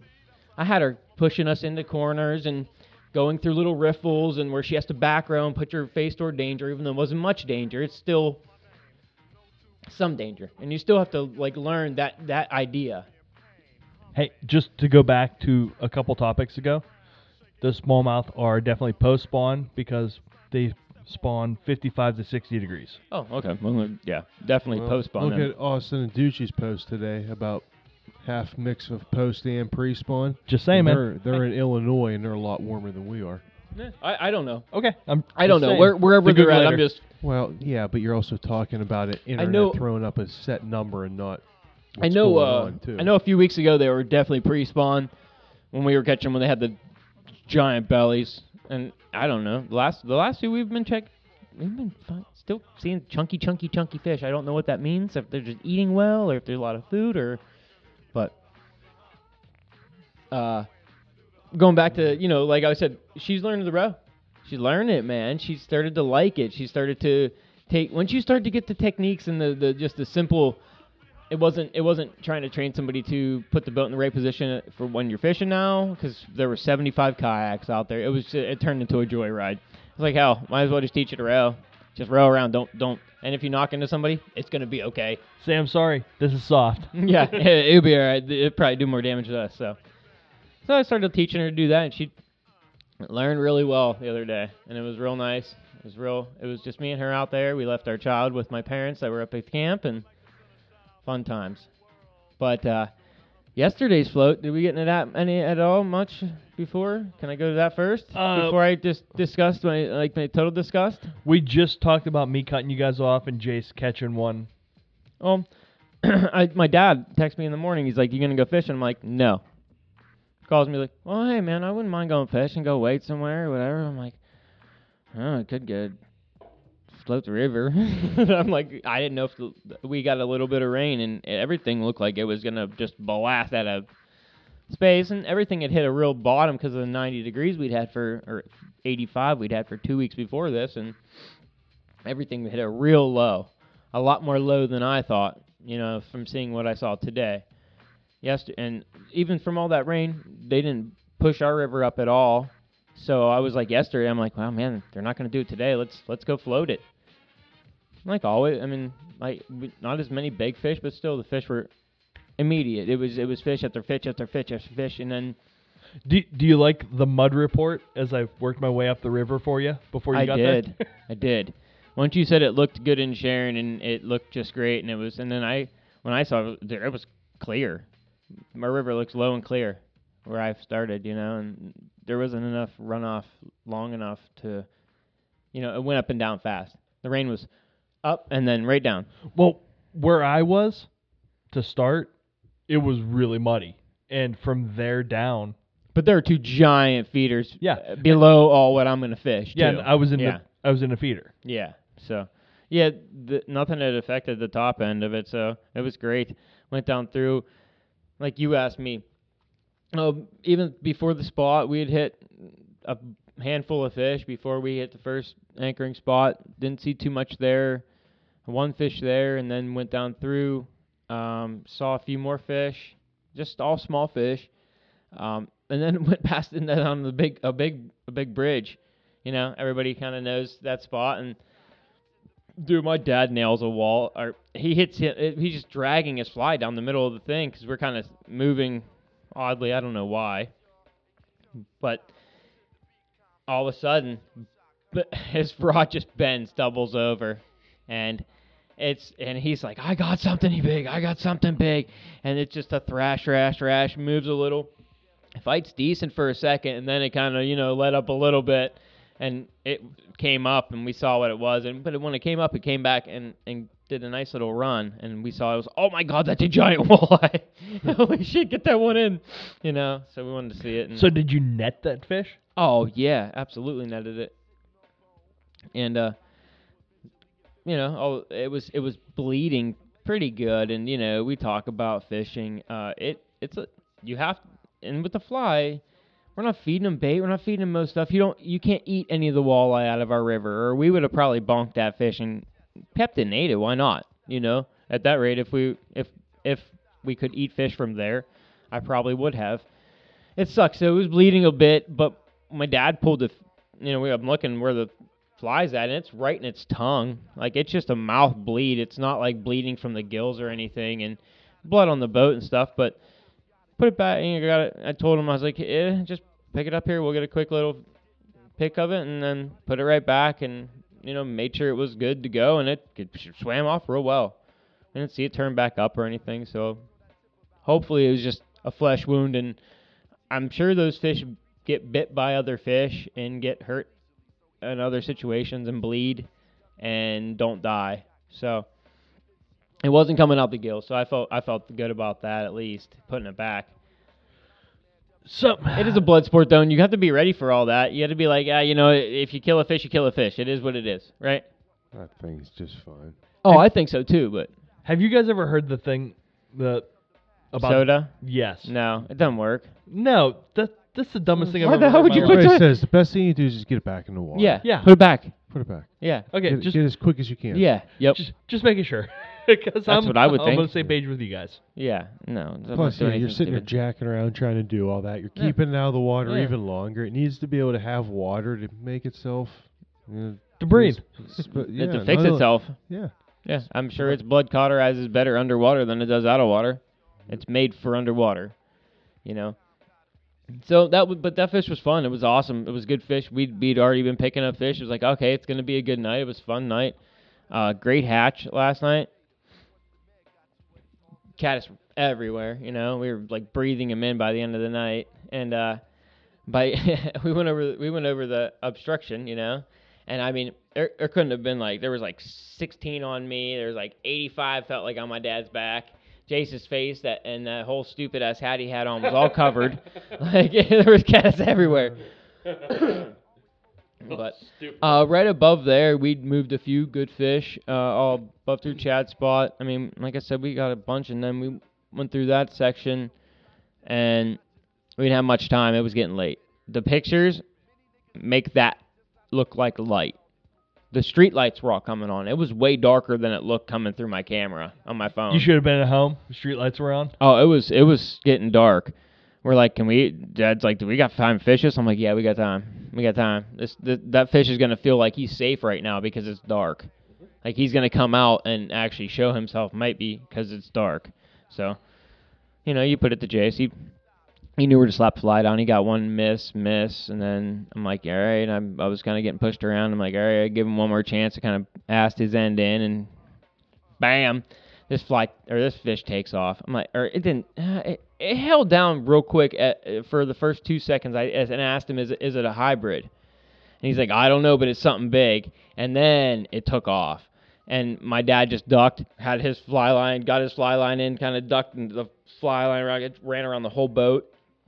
And I just kind of told Jace, like, we're gonna wicked tuna to this son of a bitch. we're gonna back down on it, dude, and we're gonna just gonna chase it down. So we went back across, and chased this fish down, and it took off almost down past where n- the point of no return, turned back around and came back up towards us. That that's their mo in that spot because the one I hooked earlier in that day did the same thing Yeah. from shore. Mm-hmm. He ran out, went to try to go to the, and then Jace turned him, Oh, and you know, every one of them has been hooked. If Oh, not- this- if this not year- a few times. this year a couple. Yeah, me and my dad caught the same fish down there. But that one was that was a good sized fish. It was. It was probably seven pounds. It was fun, man, to ha- to see that thing. Just, I mean, it was, you know, pole's bent and it's gone. It's doing what it wants to do. We, like I said, we got it. Jay, Dad did a great, great job netting it, and I gotta give you guys a glass rod. You gotta you gotta fight one on a glass rod. So we moved just from down. well, we moved just from. No, I'm not doing that. We moved just from down there. Next next conversation, we moved just from down there and uh, got a couple uh, rock bass, couple crappie. Uh, you know, we had caught two walleye throughout the day. It was a fun day. It was it, overall, other than Jace losing his Costa sunglasses, that was the worst thing that happened that day. He had put him on the stupid hat, and then he went to readjust the dumb hat, and then they flew off the hat. And he said, and he has the thing on him. He could where he could put them around his neck all the time, and I don't know. Yeah, life happens. It comes at you really quick sometimes too in fast moving water. So speaking of losing things, Yeah, we're going to today. yeah. Today was great. Today was a good day. Started out the day, had good water. Uh, I didn't catch anything in the first play spot when we went through, but um, started moving fish pretty quickly. Uh, once we got down to where uh, the second second inflow comes in, or second other creek comes in, fish all over. Fish, fish, fish, fish, fish, fish, fish. Start moving fish. I mean, and we, I don't know, we probably could put uh, dozen, dozen trout in, probably seven, six, six smallmouth. I mean, good day. You know, there it was fun day. Felt like pretty consistent action. Then what? Why doesn't your voice say "fun day"?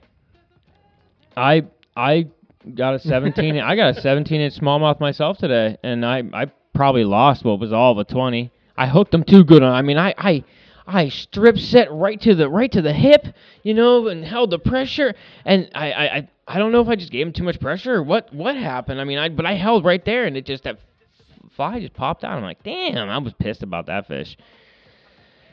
And then after that, it felt like the day just started spiraling out of control.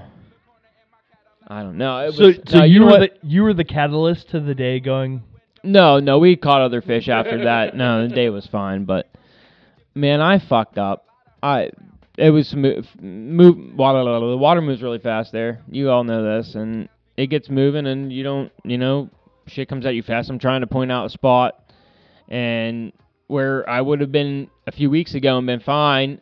I and you know when people and anybody being in front of you in the boat, it's always a you know your blind spot. You know, you're always looking around the guy in front of you in the boat, right? You're always bucking your head to the side, kind of, or, or having the boat to an angle. But there, it's so skinny, you really can't have the boat to too much of an angle. And I should have been had my head on a swivel better. It was my fault. I'm the rower. I'm the guy who owns the boat. I'm I'm I'm the ultimate person who could have had us in a better situation to not have been in the bad situation in the first place.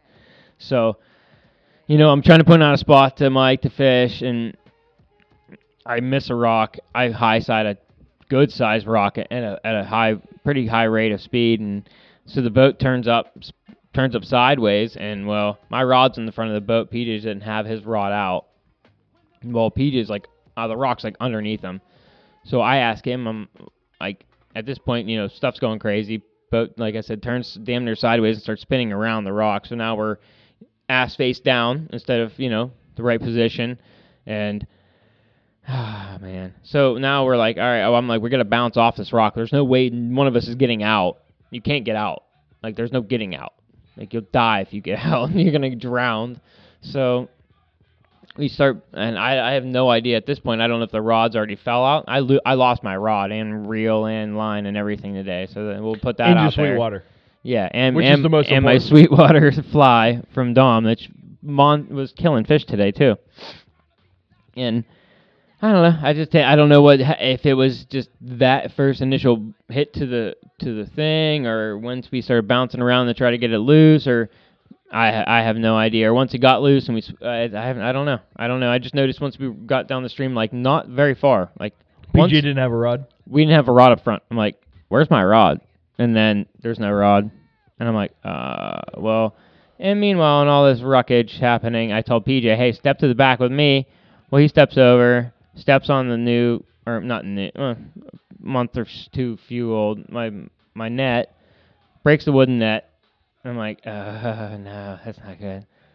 It, it's fixable. I'm gonna put some wood glue on it, be able to, and it's not even broke all the way through, so I'll be able to wood glue it and put it And back together it. with a clamp and just leave it for a couple days, and I'll probably take it out west and be fine. Meanwhile, in all this bullshit, Mike is trying to get his rod or his, his fly in to help everybody do what we have to do to get the pa- fuck unstuck. And he hooks like what's probably 14, 15 inch smallmouth. so it's you know it's thrashing and, and, you know he's he's trying to and, he, and then he so he, he picks up the said broken now that is broken uh, net and you know nets the fish and whatever else and He at should have made PJ net it. At this point, I'm you know I'm livid. I'm totally fucking pissed. My rod's gone. Or I I actually didn't even notice it. No, at that point I didn't notice the rod was gone yet. So then we get a little bit lower. I notice the rod's gone. No, we stop. I walk back up. We're all looking for the rod. PJ goes out so deep looking for the rod. Now he falls in. He's neck deep in water. he pulls the Uncle Scott, dude, with all his clothes on and he is now uh, skinny dipping in all of his water and all of his in all of his clothes up to his neck in a hoodie, and I, I I don't even notice really at first, but he comes back up to me and his Costa sunglasses are fucking soaked, and I don't even know. I'm like. Like look, I look at him. I'm like, man, why you? uh," And I didn't even say anything cause, you know, at this point, I'm fucking livid, and I'm still. You look- weren't speaking to him. yeah, at this point, I'm not speaking to anybody, and I'm, I, I'm gonna, I just want to choke everything. I want to punch every tree. I'm gonna drown myself. I'm, like, I'm looking like, like a frantic, like crackhead for my goddamn crack pipe, you know, or fly rod in the bottom of the river. You know, I'm itching and, oh my god, I gotta find my shit. So, but it wasn't there. So that is the end of the uh, six wit I had. I had to love my six wit. That was my favorite rod, I think. So, who are your two, two favorite people to go trout fishing with? my, my wife. My wife and Mike now. PJ lost his seat. That son of a bitch. God damn it, PJ. That's fine. He got a job now. Yeah, he's moving to Pittsburgh. He's gonna be a fucking yinzer. So yeah, yeah, and then so then you know they blow the bottom out of this thing and they they cut up uh, some trees on the bottom that I didn't know they had cut up. So this lets like any water that was down there that used to help us out before isn't there and now it's all out of there and it's like from two weeks ago it's a totally fucking different place than I was before. You know, you can see the water line come down three feet. So now things that were, you know, places we could just push the boat right through, now they're, you know, three, four feet out of the water. And you're like, holy fucking shit. Now I know what Mark was talking about down here. That is exactly why it makes sense as to why you and You know- I are telling me. I'm like, man, you, but you it's know what that is? That was like s- inches. That's the top end of it changing the gauge.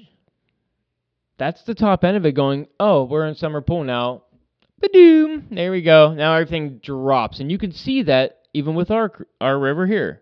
You see the same type of shit. There's a water level. There's a water table. You don't see that with places that rise and fall with the normal flow of what is just running water, runoff, runoff, run off, run off. You see that with places like our outflow. You understand? Like dam controlled. exactly. So, learned me a lesson today. Not going the whole way out again now, Sh- huh? No, fuck that. I learned you me a lesson. Are you sure it's not because they took that tree and all that out? I don't think so. No, not the way you're seeing the line like you were seeing it. You're not going to see a line like that all over the place. Even above that, you're seeing a line. It's a line. And when you see a line, you know. You're like, This just isn't. yeah, you know, tree's gonna build up one pole. It's not gonna build up the whole stretch. Yeah, and it was you could see it. So I was like, huh, again, this is what Mark was talking about down here. That he saw this, not what I was seeing for the last few months. Mm-hmm. You know, and learning learning experience. Broke two rod, lost a rod, broke a rod that can't get fixed really because it's PJ's custom rod. Oh, that was a custom rod that broke. Yeah, he snapped a he broke a custom rod guy made for him personally. So Well, luckily he's buddies with that dude. yeah, we'll see what happens with that. That sucks for him too. And yeah, it was a it was a brutal day. After we we had a great day of fishing, but it, it the the 70 75 percent of the day was great, or even eighty. The last twenty percent. I mean, I'm talking from like So Mike was the the whole right before the the takeout before we started taking out the Gainey. Before that, everything was cool, dude. Like if we would went like five more feet on a normal float and would have been fucking out of the water and nothing would ever happened. I mean, it was like the very end of the float, just everything went into like a spiral out of control. So Mike was the only one that brought home everything he left with intact. Oh yeah. so you know you have those days. That's what makes the days when you hook those big fish and everything goes right a great day. Because some days fucking stuff isn't perfect. Yeah, and we still had a good day. Still was fun. I still had a good time. You know, I, I, you know what? If I'd have wa- lost this rod a couple weeks from now, I wouldn't have been as pissed. But I got a trip to go out west and Yeah, you're going to Montana in two and, weeks. And not even, dude. Like, yeah, 10, 11 days, dude. I got a full week of work and then two days of work. And this Yeah. whole weekend's going to be packing. And And you got to pay full price for that. It's adult, unlike your shirt. I know, get in- You can't get into the kids section for. a I quarter know, price. dude. It's on an extra medium. I bought this out of the women's. Yeah, you can tell. It has the boob marks. I know, dude. Come on, dude. You, you Let gotta me take be. the, sh- at least take the shoulder pads out. Keep talking for 30 seconds. I got pee so bad I might just pee in one of these cans. Nah, That's all I got. I had I but I've been having a great time floating my ass off lately. Camp was fun. Yeah, this, all both the last two days have been really really fun. You know that you pay the tax sometimes. You pay the fishing tax. The river sometimes, toll. Yeah, the river toll. You know you pay it. Hey, some days you some days you lose, some days you win. So I lost a mm. little today, and you know what though? Hey, back at the chops next time I go out. I just fixed the seven weight. I'll send the other one back. It'll be my main rod for a while till I spend up get some funds to buy myself another six weight I want. Yeah, Chad lost Probably his the mind same- today. Yeah, you lost a rod. I lost my mind. I, I watched Chad break his n- nine way he liked for a few different times. You know that shit sucks, man. But it is what it is. You, at the end of the day, you just take a lump, and I'm gonna buy the same rod. I love that rod. That was a good rod. Yeah, that was. That rod casts well, makes people cast better than they really are. It was super fast. Yeah, super fast. I love it. Perfect for what we were doing. That crux. It was a Remington crux rod. Or crew rod. I don't know what the fuck you how you say it. I'm a redneck. I think it's Crux. I don't know. That's how you say it. Sure is. So, Hey, who's Tonight Show brought to us by? And who who are you wearing, Jay? hey. Who are you wearing? You're brought to you by Sims Fishing. Find them at simsfishing.com. I did. I put an order in. You have Uh, Sim's underwear on. you know, if I could wear some, Sim, you got underwear, guys? Uh, I will buy some underwear. Uh, I did. I just put in a nice order. I, I got a nice uh, You got medium. everything from flip flops to to shorts to shirt to hat. All Sims. Oh, come on. you are dude. that dude. He has his whole order on. He You're will that not dude. You're that off. dude Tommy was talking about last week. The guy who looks cool? You're the prototypical trout fisherman right now. Yeah, you're that dude. You are what trout we. You are what we absolutely guys- destroyed you- for the last three you years. guys This is have what you, you, have a. Yeti hat that looks damn near the same as this fucking Sims hat. You I have that Sims hat in black. Exactly, and And, you I have, have that pullover. Oh, yeah, But come mine on. isn't mediums, and I don't have come pleated on, I don't- shorts on. Oh, hey, hey, hey, With hey, hey, hey, flip-flops. hey, hey, hey, hey. I didn't buy the shorts. My wife bought the shorts. The flip flops are freaking awesome, by the way. They're also Sims. They're super, super awesome. Mm-hmm. You go I to love the them. country club when you leave here? Hey, hey, hey. I look, and if I did, I would look awesome in all my Sims gear. I was getting ready for summer, and you know what? There's a couple more things I've I've wanted to buy. I want to get a nice pair of the uh, wading pants, light pair of wading pants, and uh, oh, the gloves, a nice pair of glo- sun gloves, stripping gloves. But other than that, you know, awesome stuff. Everything I got, I got a uh, a nice rain jacket as well, really light. Um, I don't exactly remember the, the name of the one. It's the lightest one they sell. Man, it will roll up to nothing. Nice, nice quality. Feels great. So, thank you, Sims. Find all your stuff at Sims. And Airx hooks. Predator fly gear. Speaking of sun shirts, check them out. Tonight's show is being brought to us live from the Auxiliary Urban Fly Company studios. Check them out at urbanflycompany.com. Queen City Gutting. Get all your stuff you need, all flies. Ryan's been tying tons of flies lately. And any materials you need for fly tying, Queen City Guiding. Why not fishing? Check out their app at Dock. Alrighty, guys. We will catch y'all next week. Yeah. You know what I want to hear, right? What you want to hear? I want to hear that Wu Tang joint. Wu Tang again? Ah, yeah, again and again. I